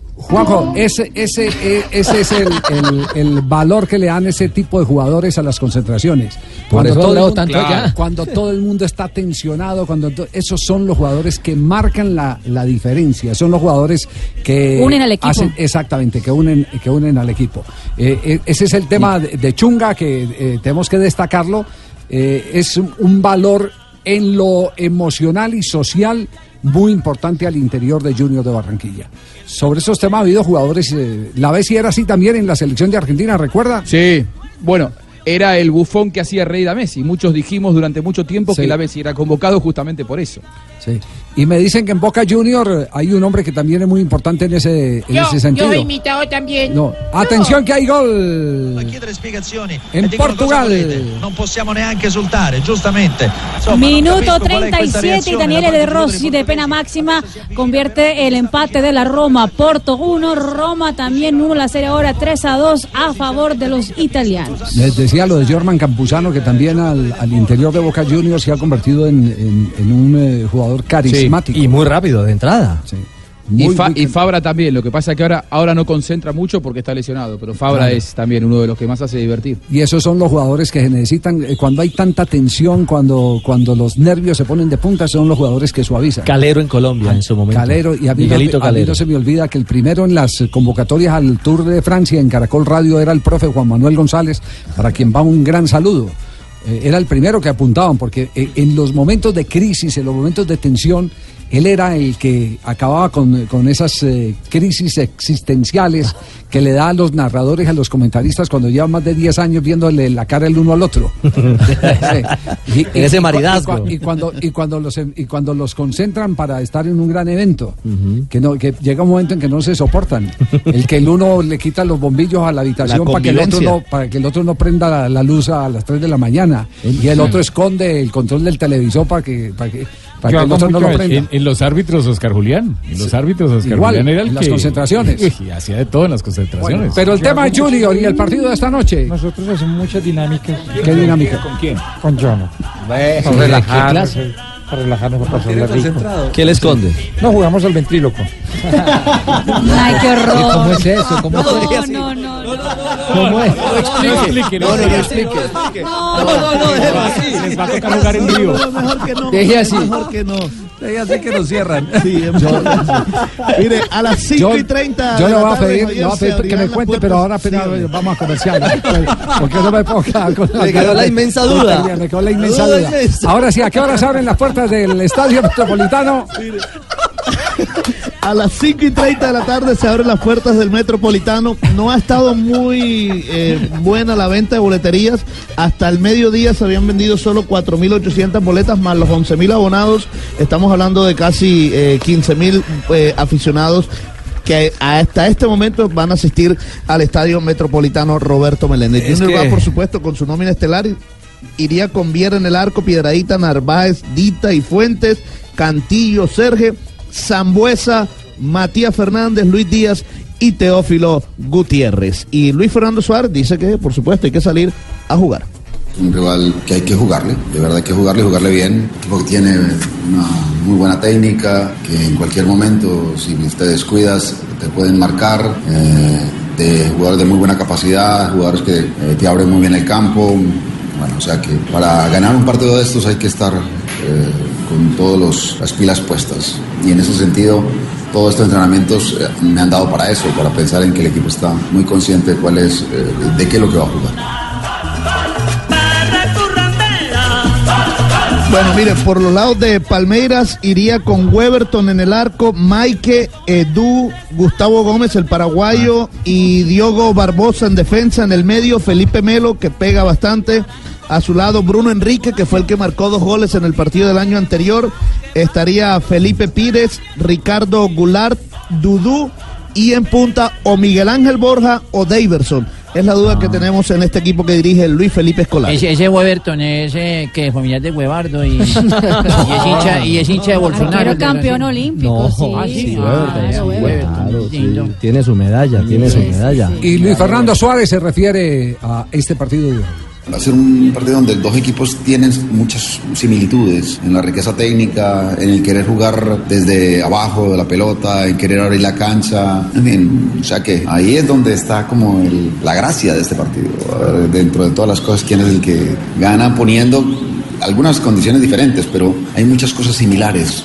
Y eso a mí se me antoja lindo para poderlo jugar. Oye, Fabito, estoy acá esperándote en el estadio Torniquete 4. ¿A qué hora llegas tú? Tan Fabio. pronto se acabe el blog deportivo, nos vemos allá. Che, mira lo que te tengo acá, mira, mira. Vamos de largo, ¿sabes? Te sigue en carnaval. Acá te espero yo, Fabio. Primero ganemos, primero ganemos. Más bueno, adelante. bueno. Ah, bueno. Va a jugar, va a jugar. toca 3 de la dos. tarde, 42 minutos. Partido entonces, eh, ¿a qué horas el kickoff? El kickoff empieza Siete y ¿qué hora? treinta. A las No. 7 y 30 empieza el kickoff y, No, y no, llega ese el no. profesor Girafales. partido. No, no, no kickoff, sino El kickoff. El puntapié. el punto. Y Recordemos el árbitro Daniel Fedorzuk, árbitro uruguayo. Muy bien. 3.42.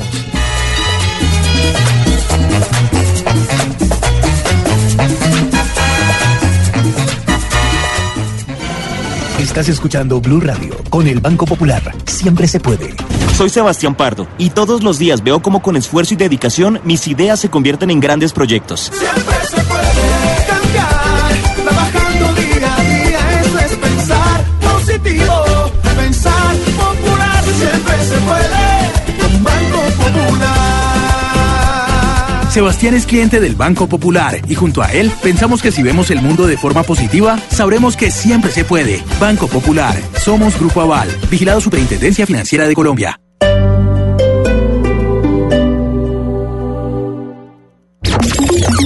Pues queridos? Estoy segura que este fin de semana va a ser súper paisa, con calentadito, arepita, choricito, Maluma, J Balvin, Nacional, Medellín. ¿Qué más pues?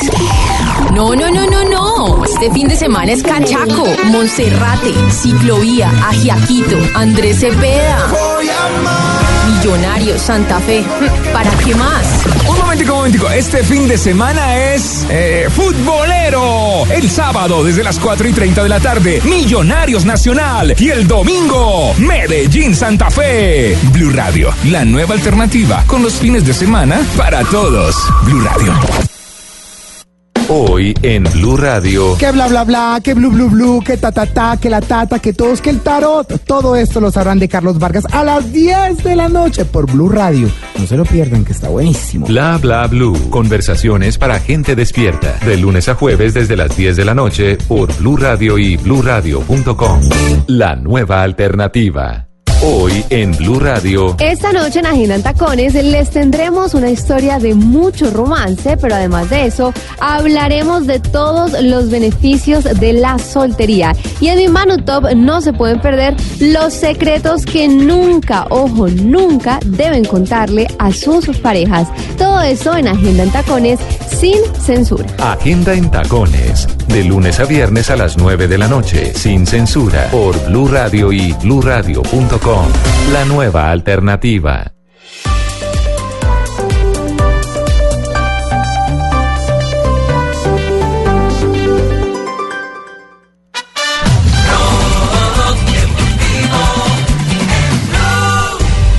Tres de la tarde, 45 minutos, seguimos vigilantes a ver qué ocurre por los lados del Real Madrid. Vamos, vamos, mi Sigue, sigue siendo el tema Zidane eh, una prioridad en este momento, eh, por lo menos en los medios de comunicación, después de que lo abriera eh, Pedregol el programa de hace Ujú. pocos minutos, eh, De hablando Lugones. de la llamada que se hizo por parte de Florentino al ex técnico del equipo blanco. El otro Real sería un Madrid. latino, ¿no? Que es eh, Pochettino, que es la Sí. otra gran apuesta Vamos, que tíos, están ¿me diciendo. copiáis?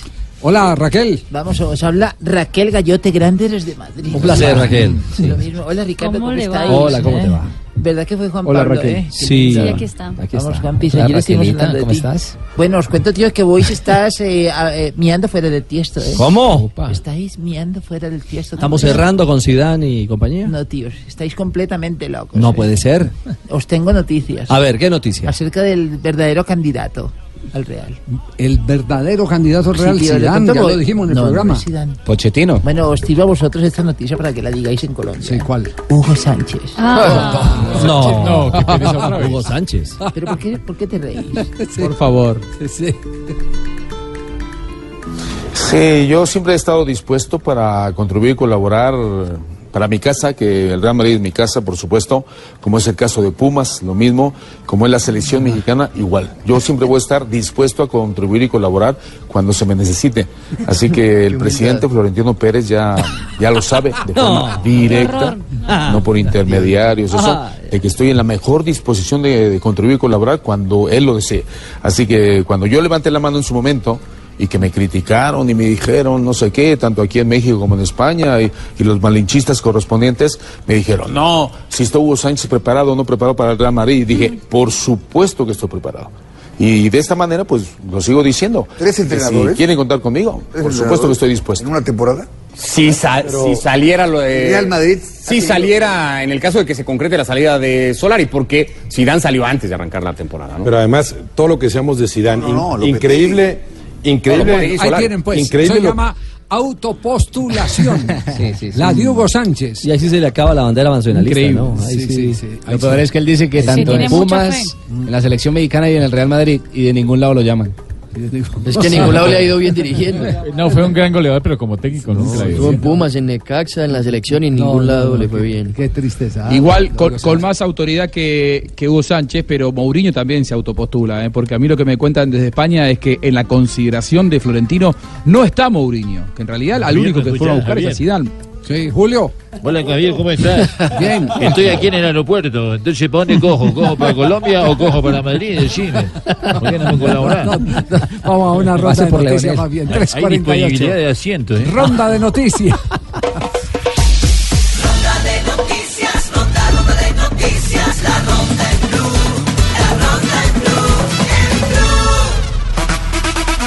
estamos a 100 días exactos, exactos 100 días, dos horas eh, de que empiece la próxima Copa América en Brasil, el próximo 14 de junio. Y justamente por eso, hoy la organización del torneo ya ha puesto en el estadio Morumbi, donde se jugará el partido entre Brasil y Bolivia, el partido inaugural de la próxima Copa América, la, el balón oficial, el rabisco junto con el trofeo de la Copa América. Estará todo el día para, obviamente, los eh, brasileños que quieran ir a tomarse fotos.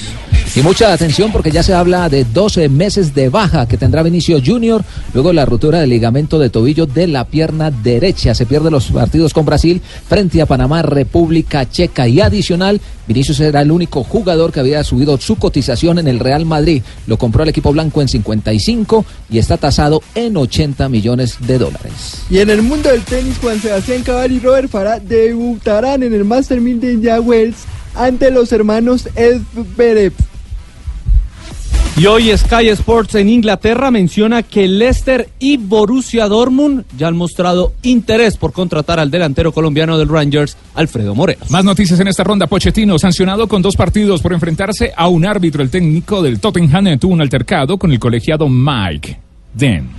Y atención que esta versión sale de España. Leo Messi, vu- Leo Messi vuelve a la selección Leo Messi, sí. de Argentina. Es que se Messi pone me nervioso pensando en que Messi retorne. Sí, sí, eso según, súper confirmado, según Richie. los empresarios de los Juegos ante Venezuela y Marruecos, Scaloni lo incluiría en la convocatoria, pero jugaría solo frente a Venezuela en el Wanda Metropolitano el próximo día 22 de marzo. Y se disputó la Supercopa de Cataluña, organizado por la Federación de Fútbol de Cataluña. Ha quedado de la siguiente manera. El Barcelona perdió un gol por cero con el Girona, anotación de Stuani. En el equipo ganador estuvo Bernardo Espinosa.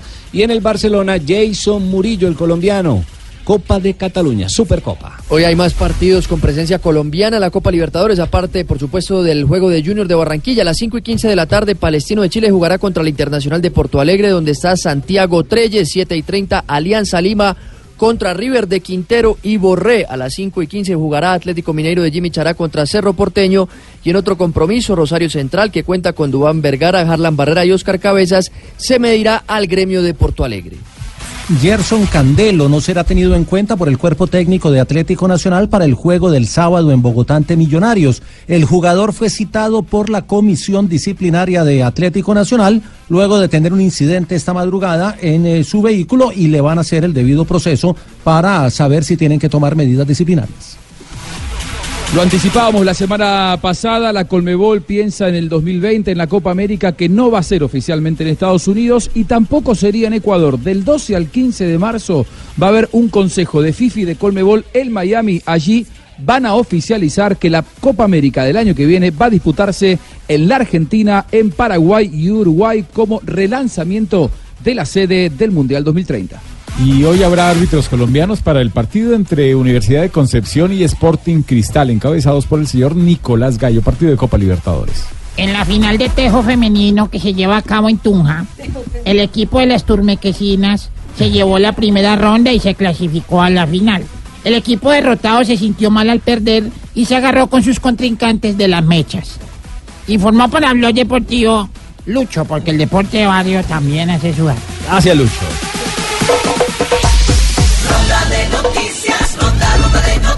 Noticias, la ronda en blue, la ronda en blue, en blue. 352 novedades, noticias de Boca, Juanjo Buscalia. Ayer Richie Boca se presentó en Cochabamba, Ruperto. No ganó su equipo, Ruperto. Mano en el pecho. Cantala, Rupert, dale, dale, dale. Campeón del que despierta en. Yo nunca sé si es que está desafinado o le sale algún acento extraño. Ahí está, medio extraño. con el Pero bueno. Ruperto. Boca, Boca, Boca se presentó en Cochabamba ante Jorge Wilstermann, igualó 0 a 0. No fue un partido brillante de Boca, eh, pero bueno, en la altura, jugando como visitante y considerando que el árbitro, no sé, Rafa, si pudiste verlo, no le marcó un claro penal eh, a favor de Boca por un pisotón sobre Almendra. Julio Bascuñán, no es un sí. mal resultado. Julio Bascuñán. Fue increíble porque además que estaba al lado eh, el árbitro. Uno no entiende para dónde estaba mirando el árbitro a la hora de no marcar ese clarísimo penal. Habló Gustavo Alfaro después de- del encuentro y dijo que Boca tiene que seguir creciendo en lo futbolístico.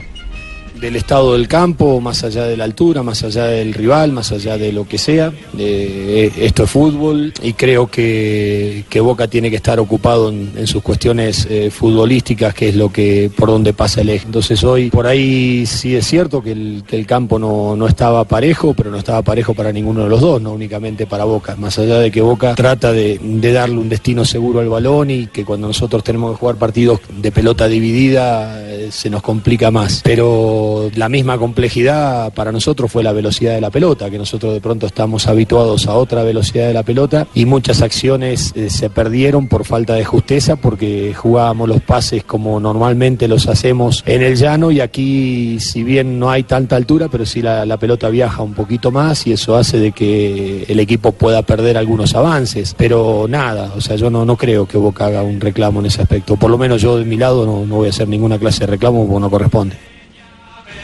La altura, el campo de juego que no estaba en ideales condiciones, los argumentos de Alfaro para un equipo que seguramente por presupuesto y por plantel eh, debería ganar en este tipo de presentaciones, pero no, no es sencillo. Boca juega el próximo sábado el clásico frente a San Lorenzo, ya está preparando el partido Gustavo Alfaro, que dijo que más allá de ser visitante Boca lo que quería era ganar el partido.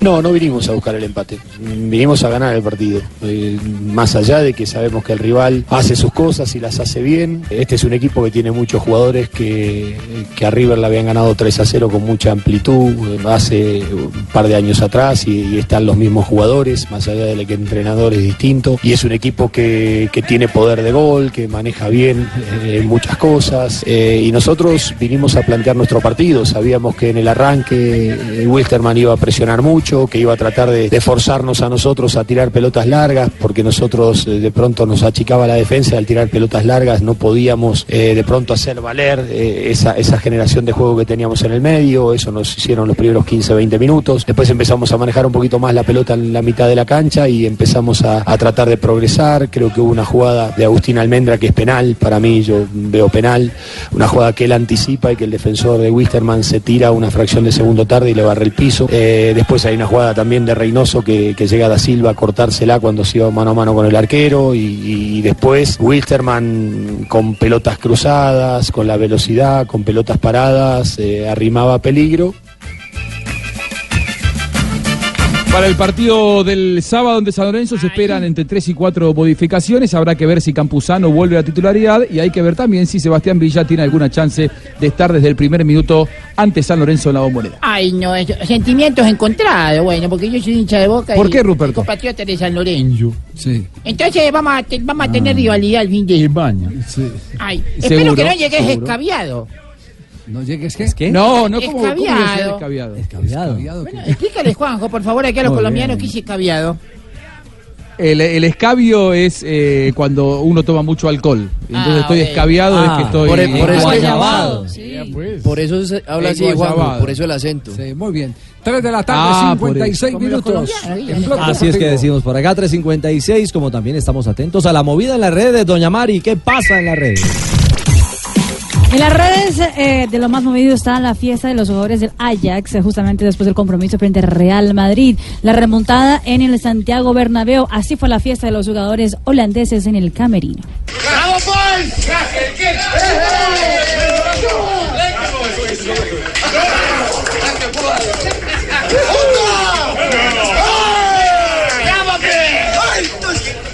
en el camerino de los holandeses en el Santiago Bernabéu, pero también es noticia otro español, Fernando Alonso, es tendencia en las redes sociales por publicar un video en el cual el Plancas Challenge, por lo que podemos observar, es un reto en el cual uno tiene que estar cinco minutos haciendo flexiones. Ah, breve. Sin parar, eh, ¿así? Eso es fácil. Bueno, aquí está, Fernando Alonso. Bueno, voy a hacer el Plancas Challenge de un minuto, así que me voy al, al día 11 ya. Y voy a nominar a Mar Márquez, Jorge Lorenzo y a David. Otro que es tendencia en las redes sociales es LeBron James, porque no solo los futbolistas también aman cantar, los basquetbolistas también eh, quieren eh, lanzar sus eh, nuevos sencillos y ese es el de LeBron James.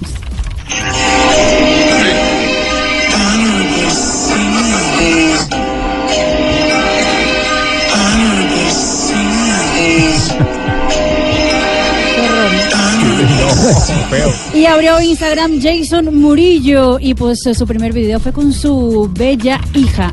En las redes sociales también es tendencia. Diga buenos días, les mando un beso a todos y a todas. Mando un besito, amor. Qué ternura.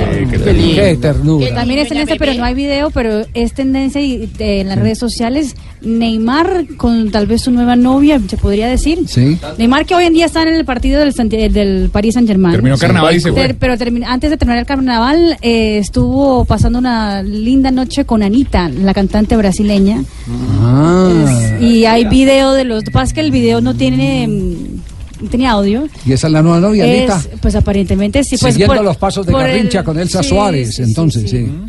Eh, claro, esa, esa- esa- Esa era la cantante. La cantante esa era también, la pero esa era la cantante, cantante. la cantante ¿Por la que vino a jugar a Barranquilla? En los años 60. No, No, no, No, a lo contrario, tuvieron que perdón, perdón, traérsela a sí, sí, sí, Barranquilla. Sí, tuvieron que traerse la Barranquilla, fue la la historia. tuvieron que traer, sí, exactamente. Bueno, eh, la leí, pero no me acuerdo. sí, sí, eh, eh, en este momento, Wilmar Barrios está ofreciendo rueda de prensa. Así es, don Javi, el colombiano está ofreciendo rueda de prensa. Mañana tiene que jugar frente al Villarreal su equipo. Y esto es lo que dice: partido con nieve. viendo como todo equipo español que intentan jugar muy bien al fútbol. Tengo un compañero de selección eh, como Vaca que sé de las cualidades que, que, que tiene y lo que puede aportar en la parte de arriba. Y bueno, hay que tener mucha concentración, intentar hacer un partido muy inteligente, eh, cerrándole lo- los espacios a Villarreal y tratando de robarle la pelota. Zenit de San posible. Petersburgo frente al Villarreal. Así es, ahí estaba hablando también de Vaca, que lo va a enfrentar. Bueno, muy bien. Eh, respuesta, Rafael, a la pregunta eh, que efectuamos hoy de reglamento. ¡Cójame el pito! Ahí, Rafael Sanabria, cójame el pito duro. O sea, que hable duro, Rafael. que Ahí está a la hablando muy ejecución pasito. de un penal, el balón se deteriora en el cobro. Le mandó saludos de la tía don Javier ayer, que muy ¿Qué grosero debe hacer el árbitro? Las posibles respuestas, invalida y repite, da el gol, balón a tierra o ninguna de las anteriores. La respuesta es invalida y se repite el cobro. Porque el árbitro, la pregunta dice, en la ejecución de un penal el balón se deteriora en el cobro. O sea, en el cobro el árbitro Ha siente... pasado varias veces. Y ha, ha sucedido. Por el mismo zapatazo del, del jugador, la fuerza, el balón ahí uno siente como psh, que, Pero hay que que, se le sale el aire. Hay que admitir lo que pasaba más en épocas eh, anteriores, que se desinflaba Sí. porque le- la patada se la daban en el pitón. En el, sí, claro, en el pitón. ¿De dónde se infla? O le pegaban un uñero. Le sacaban la vejiga. Sacaban, sí. Pero, pero eh, puede suceder, en la Copa del Mundo se dañaron muchísimos balones eh, por ese tema. 700 votos, 702, 703 va subiendo, invalida y repite un 40%, invalida y repite un 40%, da el gol un 53%, bueno, balón a tierra un 2% y ninguna de las anteriores un 5%. La más votada fue da el gol, están equivocados, eh, la acertada es invalida y repite, como dijo Rafa Zanabria. Le, le voy a pedir el favor, no les vuelva a decir, están equivocados. Aprendieron hoy más bien. Aprendieron hoy. Yo voté por invalida y ¡Ay, repite. profesor! Bajamos los niveles de ignorancia. Profesor superó. ¡Ay, profesor! Ya estamos, ya estamos alineados. Cuatro de la tarde, un minuto, dos minutos ya. Está saltando el palito aquí en el reloj ¡Ay, de ¿a Blue quién le Radio. saltó el palito? Llega María Isabel a esta hora. ¡Ay, llegaron las efemerías! Hoy 6 de marzo, don Javier. ¿Qué ha En pasado mi- un 6 de marzo? En 1902 en Madrid, España, eh, se funda el Real Madrid por los hermanos barceloneses Juan y Carlos Padrós bajo el nombre de Sociedad Madrid Fútbol Club. Por Colombia han metido la camiseta Freddy Rincón, Edwin Congo, Juan José Narváez, quien jugó y juega una filial del club y James Rodríguez. En 1979 nace en New Jersey Timothy Matthew Howard, conocido como Tim. Howard. Es un futbolista estadounidense que juega de guardameta y su actual equipo es el Colorado Rapids de la Major League Soccer. Ah, Ay, casi se me cayó una calza. en 1987 nació en Berlín Occidental, Alemania, Kevin Prince Boateng, futbolista de origen ganés, hermano mayor de también jugador de fútbol Jerome Boateng. En el 2002, el Real Club Deportivo de La Coruña gana la Copa del Rey el día centenario al Real Madrid por goles 2 a 1. No leo más del Real Madrid, pobrecito. en 2009, Juan Román Riquelme renuncia a la selección argentina por segunda vez. Ahora es por discrepancias con el entrenador Diego Armando Maradona. Y en un día como hoy, don Javier, ¿Qué pasó en un día iba como un hoy? tipo en un carro Sí, y de noche. Sí. Y el carro se le varó frente a una finca. No me diga. Y el tipo se bajó, abrió así el, el- abrió el, el capó y, ay Dios, ¿qué será el carro? Sí. Y en esa se, se asomó un caballo blanco por una cerca. ¿Qué? Sí. Y el ¿Se tipo asomó un llegó caballo por una cerca? Un caballo blanco y todo el tipo estaba mirando así cuando oyó una voz que le dijo, es el cable de la batería. Y ese tipo más asustado miraba para que- todos lados. Ay, Dios mío, ¿qué será? Y volvió y miró. ¿Qué será? Y volvió otra voz. Es el cable de la batería. Cuando dio cuenta que era el caballo blanco el que El le estaba hablando, estaba y ese pobre tipo llegó y ¡pum! Preciso. Conectó el cable de la batería y le funcionó el carro. No. Y arrancó ese tipo más asustado para la bomba de gasolina siguiente y se bajó así, blanco, pálido. Y yo le digo, y le dijo al de la gasolina, ay, no me lo va a creer. Yo, ¿qué le pasó? Dijo, allí que yo me varé y paré el carro y un caballo blanco me desparó. Me dijo que, que, que, y que era el, el cable de la batería y preciso el cable de la batería. Claro, yo también me hubiera asustado. Sí, él dijo el tipo de la gasolinería, "Hmm, menos mal fue el caballo blanco y no el negro. Y vi, ¿por qué? Luego el negro qué? Dijo, es que el negro no sabe nada de mecánica. Dios mío. No, no, no. Ay, llegaron los compañeros de Black Populi. Garritas positivas para todos. ¡La tigresa! Garritas positivas para todos mis seguidores. Bueno, eh, Garritas antes que nada y antes que todo, buenas tardes. Buenas tardes. Yo soy la tigresa de Occidente y hoy estoy promocionando mi más reciente trabajo discográfico con éxitos como Entre más me miras, más veo tu mirada. Uy, Eh, tu aromática hirviendo que me quema por dentro. Es una muy bonita canción. Sí, sí. Me ahorcas y me cortas la respiración. No, Eh, geniales. Qué álbum exitoso. Sí, sí, además eh, eh, también hago dedicatorias a las personas, a las cosas, a las situaciones, ¿Verdad? a los momentos, ¿A a, lo que uno todo quiera? de repente, De eh, repente. como, A ver, como ustedes ¿La van a quieran. a cantar? Sí, no, no, a, a ver, eh, ¿por qué no le hacemos, eh, hágale una dedicatoria a Santa Fe, que, que no está, que no, que no anda bien eh, en, en este campeonato? Bueno, eh, por favor, Trianita, mi DJ, yo lo cargo conmigo porque es el único que conoce tantos éxitos. Porque Ah, son, tiene ahí en- sí, tengo en la memoria. 3.325 temas. ¿Y este que viene es de qué Y corte? este corte es el 721 y es en ritmo de salsa nórdica. Salsa Sí, nórdica. sí, sí, de repente. Y suena así. El Santa Fe en el torneo no está viendo ni una. El Santa Fe en el torneo ni una. Y yo tampoco la veo porque yo no veo fútbol. Y yo tampoco la veo porque yo no veo fútbol. ¡Ay, tigresa! Positivas para todos. Bueno. canción no le va a gustar mucho al director de Voz Eh, no, Populi. no, no. Pero, pero tuvo, tuvo. le gusta, Venga, una, una más, tigresa, ¿le parece? Eh, de repente estoy votada ¿Está votada hoy? Sí, hoy estoy Apúrele, pues. complaciendo a- De repente, a todos los seguidores. a personas, seguidores. Sí. Bueno, u- una a nuestro compañero Tibaquirá, pues. A Tibaquirá, eh, DJ Trianita, es el 1345, que Sí. es a ritmo de champeta irlandesa. ¡Oh! También pensé en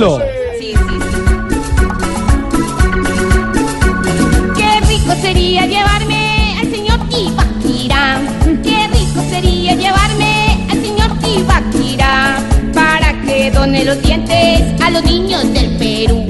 Para que done los dientes a los niños del Perú. Garritas positivas para todos. Garritas. Medidas positivas para los niños de... Del Perú. Por Del Perú. favor. Eh, también- Y alcanza pa- Y de repente también me van a llevar a los shows que empezamos también con Don Camilo y con Don Oscar Iván y Sería Doña un- María Auxilio. un éxito. El 30 de marzo. El 30 de marzo. Ah, la vamos llevan a el estar- 30. Sí, señor. ¿A dónde es? Al Teatro Jorge Isaac. Jorge Isaac. ¿Y boletas? Jorge Isaac.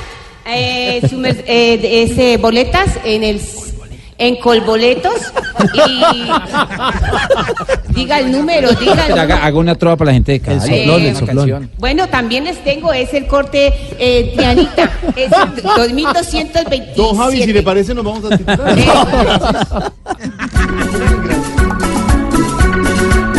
Asiado, porque no le guste, vamos a estar en el show. Asiado, porque no le guste, vamos a estar en el show. Los esperamos en en el Jorge Isa. Los esperamos en Cali, en el Jorge Isa. Eh, Les tenemos una, Carlitas les tenemos una canción positivas. con... Le con tengo don Javier. una canción No, de repente. Se la vamos a Sí, cantar. Javier bueno, a ver, ¿cómo? ¿Cómo Póngamela, sería esa? póngamela, el tema. Sí, Eh, nos vamos con titulares de Pero pronto. Pero qué ritmo, qué ritmo, Eh, Jorge. ¿Qué ritmo y qué Deme el corte, ritmo Alfredo? de Engrase 1. Engrase 1. Engrase uno. Otra vez, otra vez. Otra vez. Ahí Uno, tenía que entrar. me lo vuelve. Uno, dos, tres, ya. Si siguen con los engrases, les van a cobrar siempre. Si siguen con los engrases, le van a cobrar siempre. A los oyentes de Blue les vamos a dar muchas cortesías. ¿Y qué pasó que don Javier no intervino? No, es que él hace- él hace- Él hace el cierre, el garritas Ay, positivo. no, lo que pasa es que yo soy, yo pertenezco, después de las 4 de la tarde que termina el programa, trabajo con auditoría y estoy tomando estoy tomando nota aquí. Pero, ¿y por qué Jorge Alfredo no con otro corte tipo, con otro corte, a ver, tipo eh, eh, champeta irlandesa champeta. Suélteme el de champeta irlandesa le paso a los cantar. titulares. Voy a cantar. Un trap boyacense. ¿Ese es trap boyacense? Suena distinto. Este fue el último engrase de Voz Populi hoy. Este fue el último engrase de Voz Populi hoy. Si vuelven a mencionarlo, se les cobrará. Pero de todas maneras los esperamos el No, 30. claro. Lo, lo único que, lo único que les puedo decir es que es una violación a las normas de la compañía que ustedes se pongan a promocionar el próximo 30 de marzo en el Jorge Isaac. Y, y queda una cosa clara, Javier, y estoy todo de acuerdo con boletas son usted. en boletos, eso es lo que queda claro.